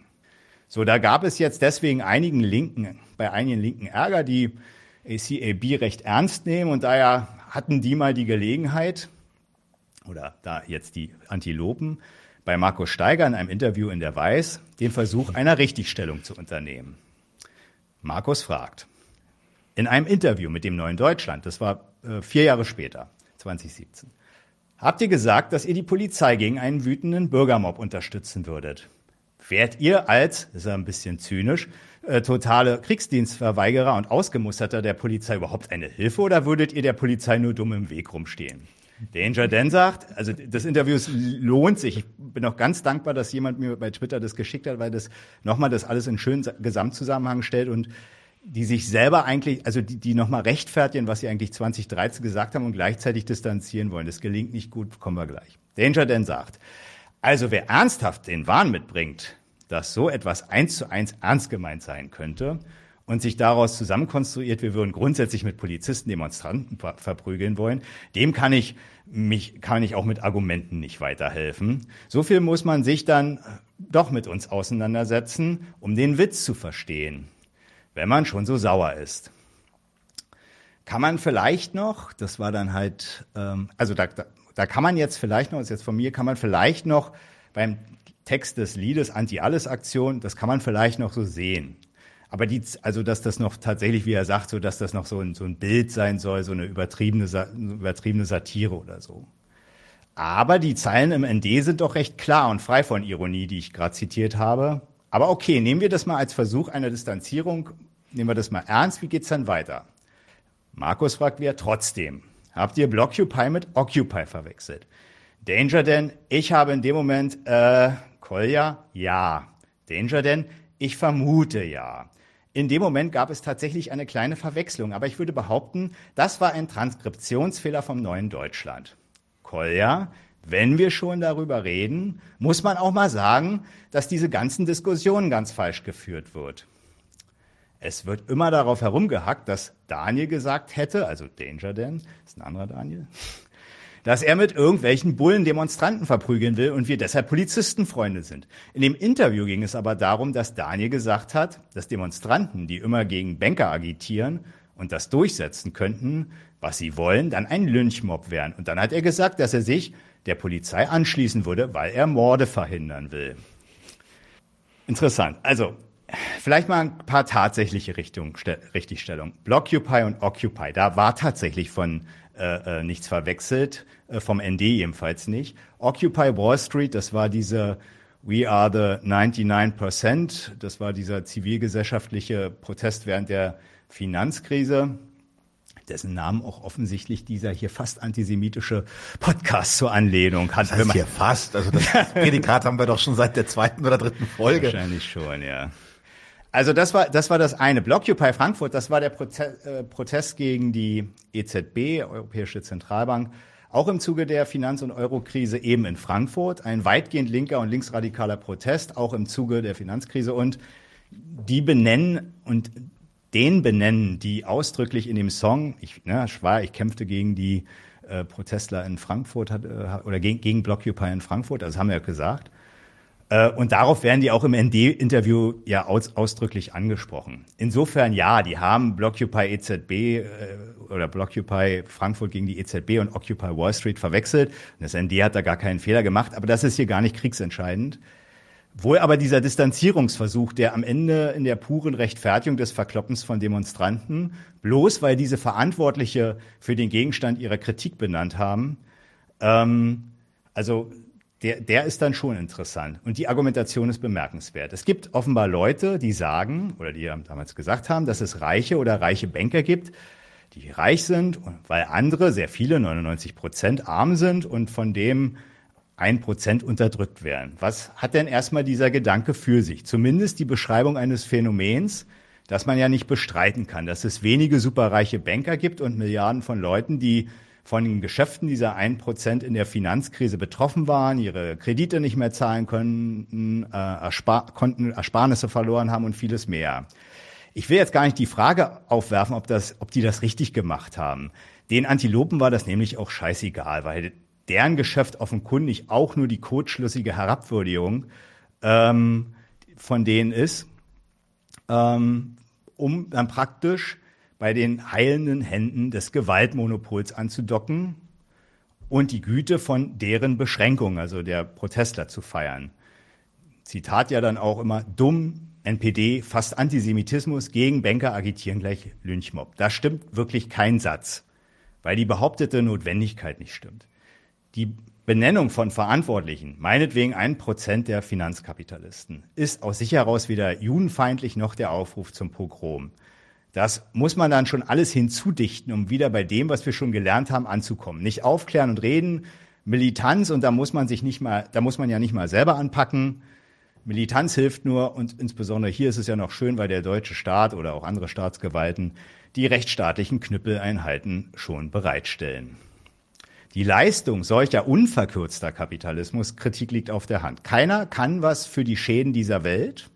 Und wer als Kritiker Verantwortliche benennt, vor dem schützt uns zum Glück unsere Polizei, auch wenn Danger denn dann gar nicht mit beobachten oder prügeln würde, wie er sich dann ja dann letztendlich so halb von distanzieren wollte. Vierter Punkt. Völkische Staatslegitimation ist nicht gut, weil sie kein Republikanismus ist, oder anders gesagt, Polen muss bis Frankreich reichen, Deutschland von der Karte streichen mit einer weiteren Verwechslung. Zitat, ein halbes Jahrhundert, also ist jetzt hier Atombomben auf Deutschland heißt es, meine ich. Ein halbes Jahrhundert, bevor wir auf die Welt kamen, da lebten in Deutschland die Eltern unserer Eltern. Menschen zu verfolgen und zu töten hat sie geil gemacht. Später haben sie dann gesagt, dass Hitler es alleine war. Oma und Opa lobten, tobten sich aus und sprengten die Zivilisationsfesseln auf. Ein rauschendes Fest, bis die Alliierten kamen und ihnen gegen ihren Willen die Demokratie aufzwangen. Die Reimqualität fällt mir auch immer wieder also auf. Ist derartig beschissen. Ja, ja, okay. Das wusste ich, also ich wusste ja, dass sie, dass sie Idioten sind, aber dass sie auch noch scheiße sind. In jeder formellen Hinsicht. Das wusste ich nicht. Okay. Geht der Text noch weiter, ja? Wäre es nicht praktischer, wenn da vorher Deutschland, wenn da, wo vorher Deutschland war, in ein paar Jahren ein Baggersee entsteht. Alle könnten schwimmen, da Enten füttern, Tretboot fahren. Wäre das nicht die Lösung des Problems? Atombombe auf Deutschland, dann ist Ruhe im Karton. Kommen wir bomben einen Krater, dann fluten wir das Loch. Atombombe auf Deutschland, dann ist Ruhe im Karton. Atombombe auf Deutschland, alles Gute kommt von oben. So, diese Zeilen werden aber jetzt auch, um das nochmal weiter auszuführen, was die dann auch dazu gesagt haben, auch in dem Interview mit Markus Steiger besprochen. Da sagt er, in Beate Zschäpe hört U2 heißt es, zu Verschwörungstheorien gehören Vernichtungsfantasien. diese Vision, die du da beschreibst, beinhaltet ja auch die Vernichtungsfantasie von Deutschland. Atomwaffen auf Deutschland, das ist die Utopie. Danger Dan, nee. Das Bild, das ich gerade beschrieben habe, ist ja eher von verliebten Pärchen, die am Strand sitzen und sich den Sonnenuntergang angucken. Dafür braucht man aber erstmal einen großen See und ich finde den Ort Deutschland für diesen See gar nicht so falsch. Das Land ist weg und an der französisch, französischen, polnischen Grenze gibt es endlich ein wunderschönes Erholungsgebiet. Da merkt man schon so ein bisschen, der versucht jetzt praktisch Markus durchaus ernsten Fragen zu kontern äh, mit, mit so einem Sarkasmus. So, dann, äh, aber der bleibt hartnäckig und fragt dann, ja, wenn man diesen See dann halt hat mit dem Erholungsgebiet, wo dann französische und polnische Nationalisten drauf Boot fahren. Gelächter. Gab es da offenbar. Warum denkst du, auch noch Markus, warum denkst du, dass da bessere verliebte Pärchen anzutreffen sind als in diesem Land? Dann werden die auch, also Kolja versucht es dann noch ernst. Die Franzosen haben wenigstens republikanische Werte. Markus hartnäckig, Maria, Ma, Marie Le Pen hat also wenigstens republikanische Werte. Kolja, ja, meine Güte, dann werden die Leute schon irgendwie ihre Wege finden, wie das Zusammenleben am Ufer des Baggersees organisiert wird. Wir werden nur die Voraussetzungen schaffen. Danger denn, da gehört natürlich auch ein bisschen mehr zu, aber der See liegt uns auf jeden Fall stark am Herzen. Der bleibt so äh, sarkastisch ähm, und, und ver verlässt auch vorzeitig das Interview, weil es ihm zu blöd war äh, oder weil er da nicht äh, gut mitgekommen ist. So, dann ähm, fragt Markus weiter. Ihr werdet teilweise als antideutsches Feindbild aufgebaut. Zu Recht seid ihr Antideutsche? Danger denn? Was heißt das für dich, Antideutsch? Ja, Leute, äh, die Atomwaffen auf Deutschland werfen wollen und dann sagen, das sei die Lösung des Problems. Und zwar welches Problem eigentlich? fragt Markus wieder. Kolja, na von Deutschland. Also, dann fragt wieder Markus, also der Nationalstaat als Problem. Oder geht es um ein gewisses deutsches Problem? Kolja. Es geht um eine Ideologie. Die Idee, die Idee von Deutschsein ist so eine völkische Idee, die gar nicht mal so sehr eingrenzbar ist. Es gibt auch Ideen, die vom Nationalsozialismus inspiriert sind, die gar nicht in den Grenzen der BRD stattfinden. Das Problem liegt in diesen Ideen. Ich bin auf jeden Fall so gesehen antideutsch, dass ich diese deutsche Ideologie ablehne und würde mich auch immer dagegen verwehren, prodeutsch zu sein. Das sehe ich nicht wirklich als Beschimpfung. Ich will jetzt mal die mangelhaften Faschismusbestimmungen von wegen Verfolgen und Töten von Menschen als Sexualtrieb, so unsere Opas waren da geil oder so, als sie das gemacht haben, in dem Eingangszitat mal wirklich als Kunst verbuchen und auch den Fehler, meine ich, den Markus macht. Marie Le Pen würde es jedenfalls von sich weisen, sie, dass sie keine republikanischen Werte vertritt, mal außen vor lassen und den Ausführungen, insbesondere hier zu den Erklärungen zum völkischen Nationalismus oder der völkischen Idee, wie Sie sagen, widmen. Auch da liegt in der Bestimmung eine erneute Verwechslung von allgemeinem und besonderen in dem Begriff der Staatslegitimation, die Kolja auch selbst bemerkt und dem dann aber auch wegen seines Interesses der zwingenden Ablehnung deutscher Staatslegitimation nicht mehr nachgeht. Der weiß erstmal, und darauf wird er ja auch von Markus angesprochen, dass staatliche Legitimationen keine deutsche Besonderheit sind, sondern in Nationalstaaten vorkommen. Gleichzeitig, also in allen, Nationalstaaten vorkommen. Gleichzeitig will er jedoch festhalten, dass es landestypische Besonderheiten bei diesen Legitimationen gibt. In Deutschland völkisch, das ist jeweils die Behauptung offenbar, in Frankreich republikanisch. Mal an der Stelle bemerkt, selbst wenn das so wäre, daraus folgt weder die Parteilichkeit gegen den einen wie den anderen Staat oder beziehungsweise dessen Legitimationsideologie. Jedenfalls merkt er aber an, dass eine völkische Staatslegitimation offenbar gar keine landestypische, auf Deutschland begrenzte Sache ist.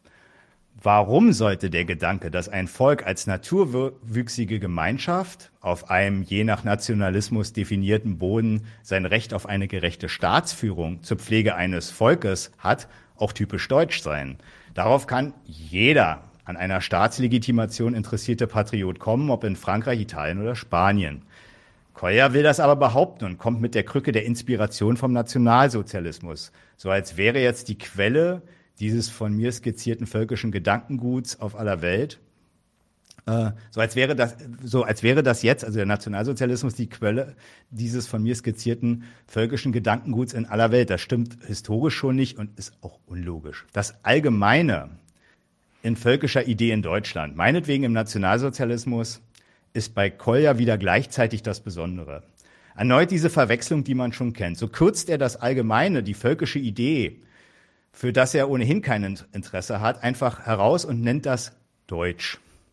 Ähm, das, das, dabei wäre völkisches Denken sicher in Deutschland, ähm, anders als in Spanien, wo sich der Faschismus äh, auch nur teilweise völkischer Ideen bediente, ist der dann vielleicht sogar besser, wenigstens ein bisschen republikanisch, wer weiß. Ähm, und man fragt sich, wieso er dann daraus äh, nicht zum Beispiel sagt, ja gut, dann bin ich halt antispanisch.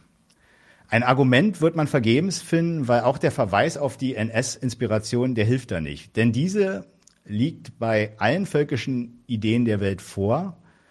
Und auch die äh, völkische Idee in Deutschland war zum Beispiel selbst inspiriert von Römern und Griechen als Vorbild eines, starkes, eines starken Volkes. Also wenn Kolja sich ernst nehmen würde, müsste er sich eher antigriechisch oder anti-italienisch nennen, statt anti Du meinst, du meinst die äh, NS-Inspiration, die liegt nicht bei allen Völkern äh, dieser Welt vor. Das bei allen völkischen Ideen, ja, okay, habe ich es falsch gesagt, ja. Das, mhm, genau, genau sowas, okay. Hm. Dass umgekehrt freilich auch republikanische Werte kein Spezifikum Frankreichs sind, merkt man schon an dem Begriff selbst und da kommt er ja auch nicht drauf, solche Werte in allen Ländern der Welt als französische Ideologie zu bezeichnen, obwohl es der Logik nach hier auch konsequent wäre. Fazit also bis hier, solche Künstler hat Deutschland nach dem Zweiten Weltkrieg wirklich verdient.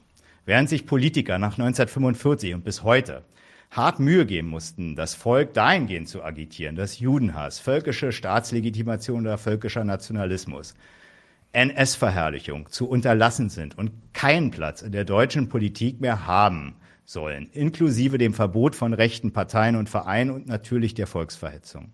Und wo dem Volk gesagt werden musste, linke Kritik, welche Verantwortlichkeit, für, äh, welche Verantwortliche für die Schäden des Kapitalismus benennen. Das ist sowieso nur eine andere Sorte Pogrom, wie man im damals Osten Europas sieht und sowieso das gleiche wie der Nationalsozialismus und damit auch für unser neues Deutschland schädlich. Das waren ja die Sachen, die man dem Volk hier bis heute beigebracht hat.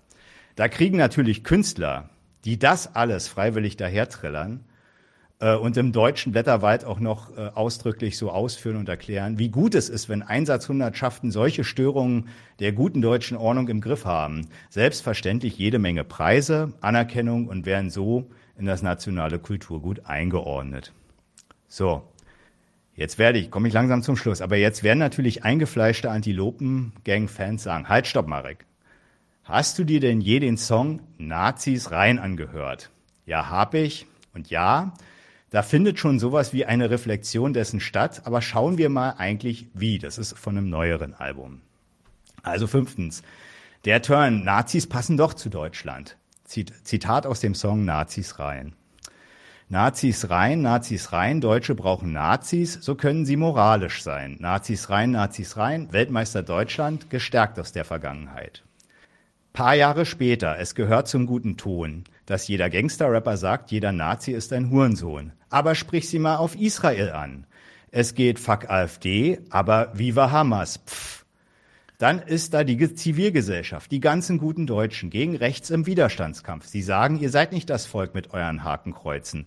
Antifaschismus als Suche nach den wahren Deutschen die aus der Geschichte jetzt gelernt haben und voller Pietät der Welt endlich wieder zeigen wollen, wie es geht. Fuck AfD hier, fuck AfD. Es braucht es wirklich noch ein Antilopensong zum Thema? Und jeder lacht über Verschwörungstheoretiker, weil man sich selbst erheben kann. Politische Bands werden vom Zeitgeist überholt. Beate Zschäpe hört You Too wäre ein, heute einfach nur ein Song. Dann sagt er, das ärgert ihn halt, und dann sagt er, ich reihe mich nicht ein bei den wieder gut gewordenen Deutschen und erst recht nicht bei den Leuten, die die Nazi-Gefahr leugnen und auch nicht bei denen, die Islamismus nicht erwähnen. Deutsche Rapper fanden Charlie, fanden Charlie Hebdo-Attentat okay. Das Problem von solchen Bands, wenn sie mal kurz in Mode sind, ist, dass die einstmalige Haltung schnell zur leeren Pose wird. Was gestern radikal war, kann heute staatstragend sein. Man klopft sich auf die Schulter und füttert das Phrasenschwein. Koya bemerkt schon, dass der Antifaschismus zum Nachkriegsnationalismus in Deutschland wie Arsch auf einmal passt und ärgert sich. Aber warum eigentlich? Er könnte doch froh sein, wenn der nationale Zeitgeist die Ausgrenzung der Nazis betreibt, die er doch vehement und militant, die, also die Sie, die Antilopen, doch vehement und militant gefordert haben. Ist das vielleicht Einsicht in die Kritik dieser Moral oder eine Kritik dieses neuen deutschen Nationalismus? Nein. Vorgeworfen wird den so beschimpften Deutschen und Künstlern, dass sie nicht, wie sagen diese Rap, na, nicht so weit. Sorry. ähm, vor, nein, vorgeworfen wird den so beschimpften Deutschen und Künstlern, dass sie nicht real sind, wie es wohl in deren Jargon heißt. Es nicht ernst meinen, wie er, also Koya und die Antilopen, und das sieht man an den Begriffen wie Phrasenschwein, leere Pose, das sind die Hinweise darauf. Und äh, dass das le leere Phrasen sind, merkt man auch ähm, nach seiner Sicht jetzt, also in seiner Logik, dass, weil die Deutschen dann doch wieder so Nazi-Sachen machen, wie schlecht über Israel reden, das Charlie Hebdo-Attentat huldigen oder die Islamismus- oder Nazi-Gefahr leugnen oder die Hamas hochleben lassen. Vollkommen jetzt scheißegal, ob das stimmt, ob das nun Nazi-Sachen sind oder nicht. Für die Denunziation und die Ablehnung der Versöhnung von Kolja mit den Deutschen reicht es vorerst. Aber die Brücke zu den verachteten Deutschen, die ist damit schon längst gebaut. Sie müssen neben dem Fuck AfD auch Fuck Hamas, Fuck IS oder Viva Israel sagen. Dann kommen auch Kolja und seine Antilopen wieder im Schoß der modernen deutschen Volksgemeinschaft an. Punkt. Word. Nice one. Gib, mal, gib dir mal selber Applaus. Ich, ich drücke den Applaus über Remote. Ja, danke. Kamera. So, das habe ich mir was verdient hier. Jetzt, nimm, mal, nimm mal einen tiefen Zug aus dem. Prost. Ding. So, jetzt wird's aber Zeit. Mm. Sie sind also einfach die perfekte, die, Sie Sie sind die perfekte Staatsräson. Zumindest die, die aktuell ähm, zu Deutschland äh, zumindest als passend erachtet wird, ja.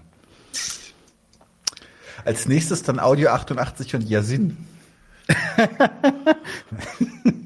da fand ich das manchmal helfen Schellen auch ganz nice, aber der meiste Zeckenrap ist halt nur so Antifa-Geblubber.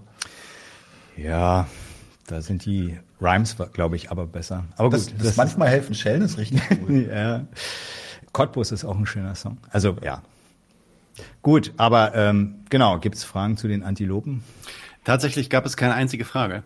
Ähm, es gab einige zustimmende Kommentare und ziemlich viel ähm, Yes, yes, aber Fragen habe ich nicht äh, gefunden. Es gab einmal einen Einwand von Deta Rakete. Ich meine, der, ich glaube, ich habe den aber geklärt in, in den Kommentaren. Aber vielleicht willst du einfach selber nochmal drauf eingehen, deswegen kann ich, kann ich dir den nochmal zeigen. Äh, und zwar, er war nicht einverstanden mit deiner. Ah, ist geklärt, hat er, doch, doch, hat er geschrieben. geklärt. Okay, er hat gesagt, ist geklärt. Okay, dann lassen wir das. Dann schießen wir uns noch Den letzten, den letzten Stammtisch rein. Ne? Also ich habe aber gar nicht. Also doch, wir haben ja noch was. Ich habe ich hab das Video für dich. Ich habe das Video für dich gefunden. Ah, okay, Ja. cool. Da ist bin ich ja- gespannt, denn dann muss ich spontan sein. Ne? Spontan, ja. Du musst jetzt mal freestylen. Du kannst nicht immer deine Raps nur üben. Du musst jetzt auch mal deine Raps freestylen. So, letzter Stammtisch für heute und das ist dann auch so ein bisschen der, der Fade-out so langsam. Wir machen dann noch den Ausblick, aber dann ist gut.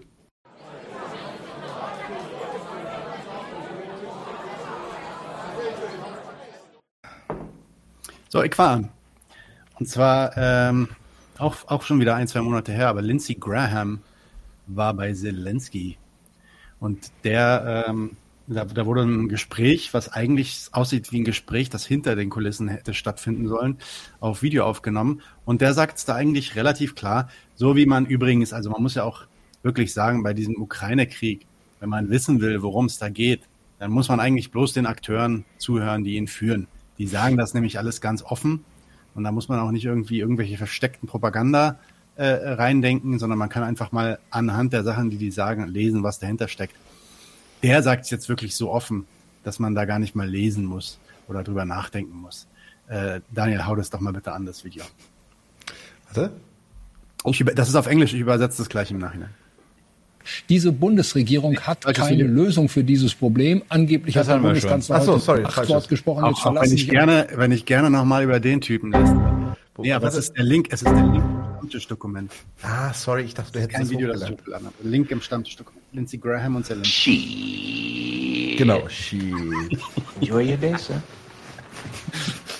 So. Äh, da. Das ist es. Ja, da ist es. Jetzt hier, jetzt so, jetzt abgefeuert. Free or die. Free or die. Now you are free. Yes. And we will be. And the Russians are dying. It's the best money we've ever spent. Thank you so much. Now it's Free or die. Also, free or die. Now you are free. Yes. And we will be. And the Russians are dying. Zelensky, Zelensky sagt, äh, äh, Graham sagt zu Zelensky, ähm, äh, frei oder tot. Und Zelensky antwortet, frei oder tot. Und dann sagt, ähm, er, er, er- sagt irgendwie sowas wie, ja, wir werden, äh, wir, wir sind jetzt frei und wir werden frei bleiben. Und dann sagt Graham, und die Russen werden sterben. Und dann, äh, dann sagt er direkt im Anschluss darauf, das ist das beste Geld, was wir jemals ausgegeben haben, wortwörtlich. Äh, talk about talking the quiet, äh, saying the quiet part out loud, ja. Ich muss sagen, dass ich beim, am Anfang von dem Video immer verstanden habe, the Russians are done. Also, ja, haben- aber zumindest haben wurde es übersetzt in den Untertiteln, aber kann auch Ja. sein, the Russians are done, ja, okay. Trotzdem ist es, trotzdem ist es so, so, so, hey. Selbst wenn er, selbst wenn er sagt, dass die, dass die sterben werden, ähm, äh, offenbart das ja schon, wofür er glaubt, da sein Geld ausgeben zu dürfen, nämlich dafür, dass die Russen äh, ans Ende gebracht werden. Zumindest mit ihrem Widerstand gegen ihn. Jo. Das ist schon. Dann lege ich gleich nach. Und zwar äh, mit, ähm, äh, wir haben ihn vorhin getrashed. Äh, ab und zu findet er aber halt auch ein paar. Er hat seine Hartnäckigkeit durchaus sympathische Züge. Äh, Tilo Jung war auf der Pressekonferenz äh, der Bundeswehr und hat dort äh, ein paar, das kann er wirklich gut, unbequeme Fragen gestellt. Und, Und, und hat, einfach, hat einfach sehr unbequeme Antworten zurückbekommen. Ja. Das ist fantastisch, das Video. Nee, aber es ist nicht möglich, dass die Munition, die jetzt geliefert wird, mit deutschen Waffen ähm, kombiniert wird. Es gibt keine deutschen Waffen in der Ukraine. Es gibt ähm, ukrainische Waffen mit deutschem Ursprung. Ähm, das sind ganz völlig andere Verhältnisse. Deutsche Waffen sind Panzer, die gibt es auch in der Ukraine. Ja, das sind ukrainische Panzer. Wir haben sie der Ukraine gegeben und die Ukraine ist in Verantwortung. Nee, aber es ist nicht möglich, dass die Munition, die jetzt geliefert wird, mit deutschen Waffen Also das hat sich schon wiederholt, oder? kombiniert wird. Es gibt Ja, keine ja, okay. deutschen Waffen. Also, Das ist schon, das ist schon advanced. Also, das ist, das ist geil. Da merkst du, wie, wie, wie Politik funktioniert. Was ist das? Ist, äh, äh, ah. fantastischer, äh, wie heißt das, ähm, wie heißt das Ding bei Orwell? Äh, Neusprech. Neusprech, genau. Doppelt plus ungut, ja, ich sag schon. Das, ist, das Ähm, sind keine deutschen Waffen, das sind ukrainische Waffen, die wir, die Deutschland geliefert hat. Das ist so geil. Als wenn das irgendwas an der, an der, an der Sache An der Sache ändert. ändert. Mm, Ja. äh, So geil. Ja, okay, nice. Und dann hast du. Ich dachte, ich ähm, dachte, die Höhepunkte, wenn der da in dieser Bundespressekonferenz sitzt, war immer diese, wie heißt die, äh, wie heißt denn die mit Vornamen, diese Chebli, ähm, weil, äh, Sausan, genau. Ähm, die hat, also die hat doch früher war doch mal Sprecherin des Auswärtigen Amtes und die hatten sich dann irgendwie eine Zeit lang immer in der Wolle. Da gibt's auch einige Highlights äh, bei YouTube. Äh, die so ähnlich stumpf äh, da praktisch reagiert hat. Und der Stefan Seibert, der damals der Regierungssprecher war, musste immer so ein bisschen aus der Patsche helfen, weil der immer hartnäckig war und die war irgendwann so an die Wand genagelt. Irgendwie und dann hat Stefan Seibert so mit so einem typischen Regierungsamtlichen halt die Fresse irgendwie äh, ihm immer das Maul verboten, mehr oder minder. Also Maul nicht verboten, aber so von wegen ist beantwortet, damit ist die Sache erledigt. Also muss man, also großartig. Ich musste jetzt gerade, ich musste jetzt gerade lachen über diesen Kommentar von Sumbasa Saus. Ich, ich glaube, das spricht man so aus. Ich glaube, nee, man sagt nicht Safsan oder so, oder? Ja, man sagt Sausan. Ah, okay. Sausan heißt sie eigentlich, ja. Ja. Sausan ist gut.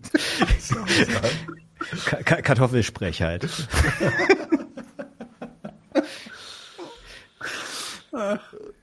Ich war die korrekte Aussprache nochmal, weil- weil- äh, Sumbasa Arbeits- hat hat's richtig gemacht, ja. Hm, Sehr gut.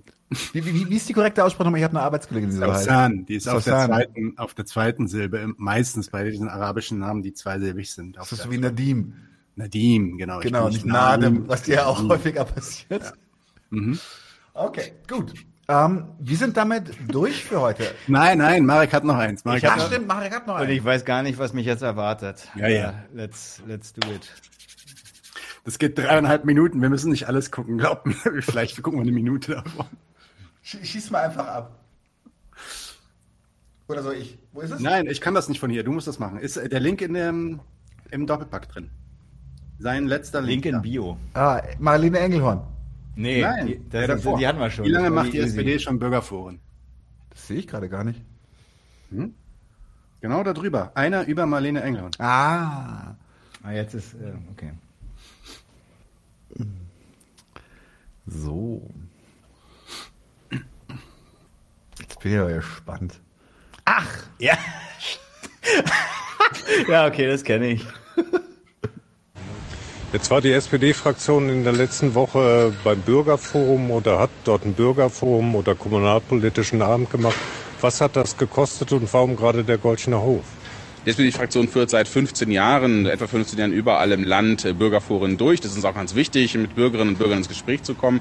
Einerseits äh, können wir ihre Fragen direkt vor Ort beantworten, andererseits können wir aber auch das Gesagte mitnehmen. Das ist uns ganz wichtig, ins Gespräch zu kommen. Ähm, Und äh, wir haben das in verschiedenen Orten des Landes gemacht. Die Corona-Pandemie hat uns ein bisschen eingeschränkt. In diesem in der Legislatur haben wir es ja wieder aufgenommen und der Goldene Hof war nicht unsere erste Wahl. Das war nach vielen Absagen, die wir bekommen haben, war das eine spätere, eine spätere Entscheidung, die wir, die ich dann als parlamentarischer Geschäftsführer getroffen habe. Die hat auch nicht der Vorstand getroffen, sondern ich habe mich entschieden, dass wir dorthin gehen.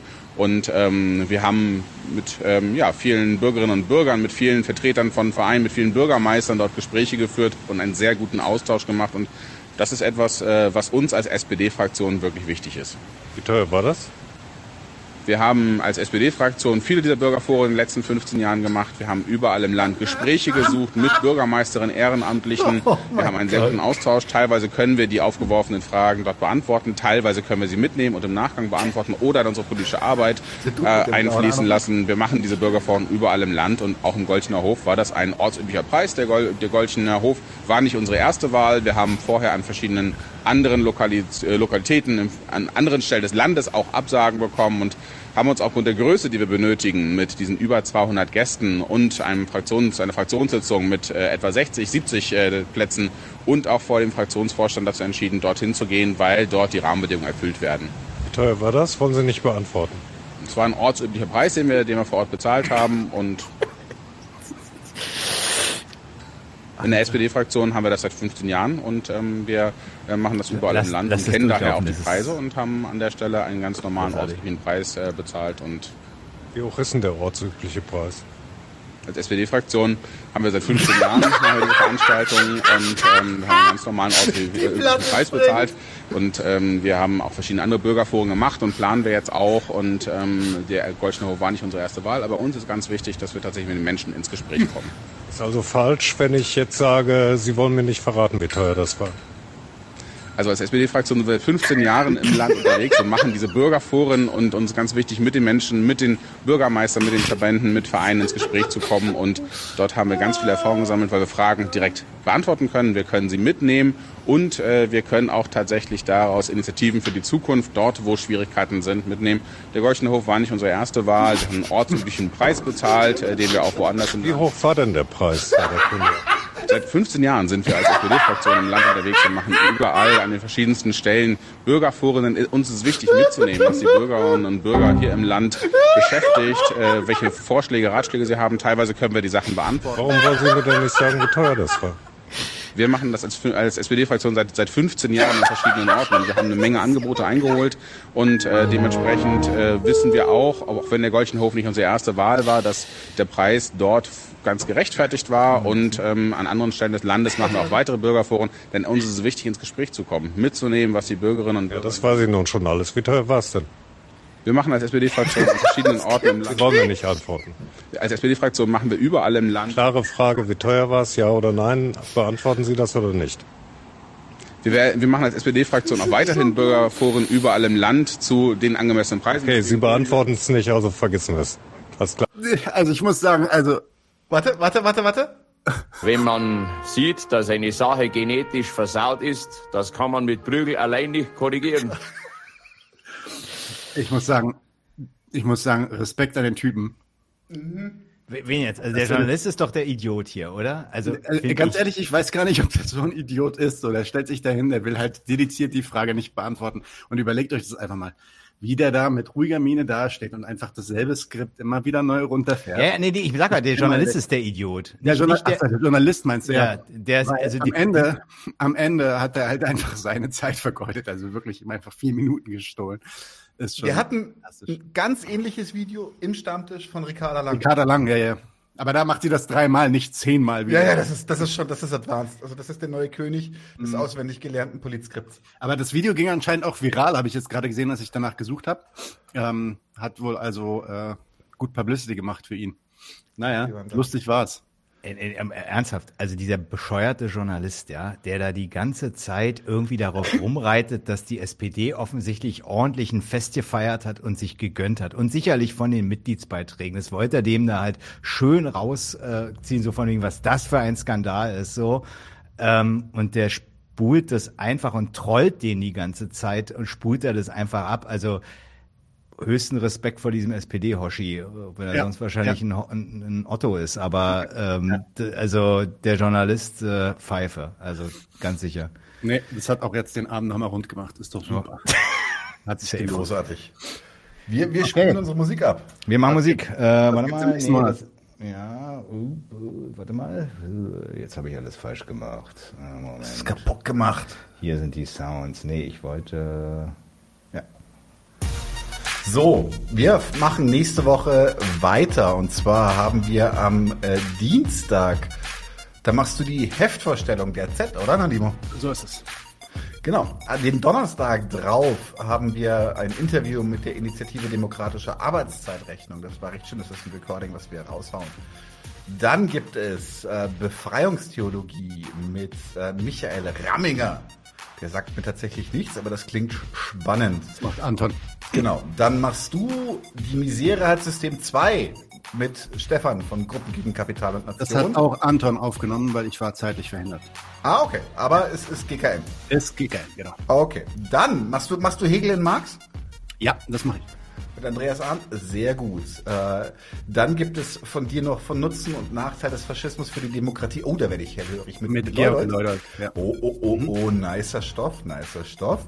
Anton macht Seenot retten. Nach Lampedusa ist vor Lampedusa mit allerbestem Ari zusammen. Und dann die zweite eigene Folge von Marek zum Thema Gentrifizierung mit Diem. Diem. Freust du dich schon drauf. Ich freue mich drauf, ne? Klar. ich wollte ihn ein bisschen vom. Diem die Partei. Genau, die Partei. Diem 25, Mera Ecosipede. Ähm, das ist der Varoufakis. Genau. Aber Gut. nicht, Varoufakis kommt nicht. Aber Nee, leider nicht. Nee, leider nicht. Der war, war zu teuer. Ähm,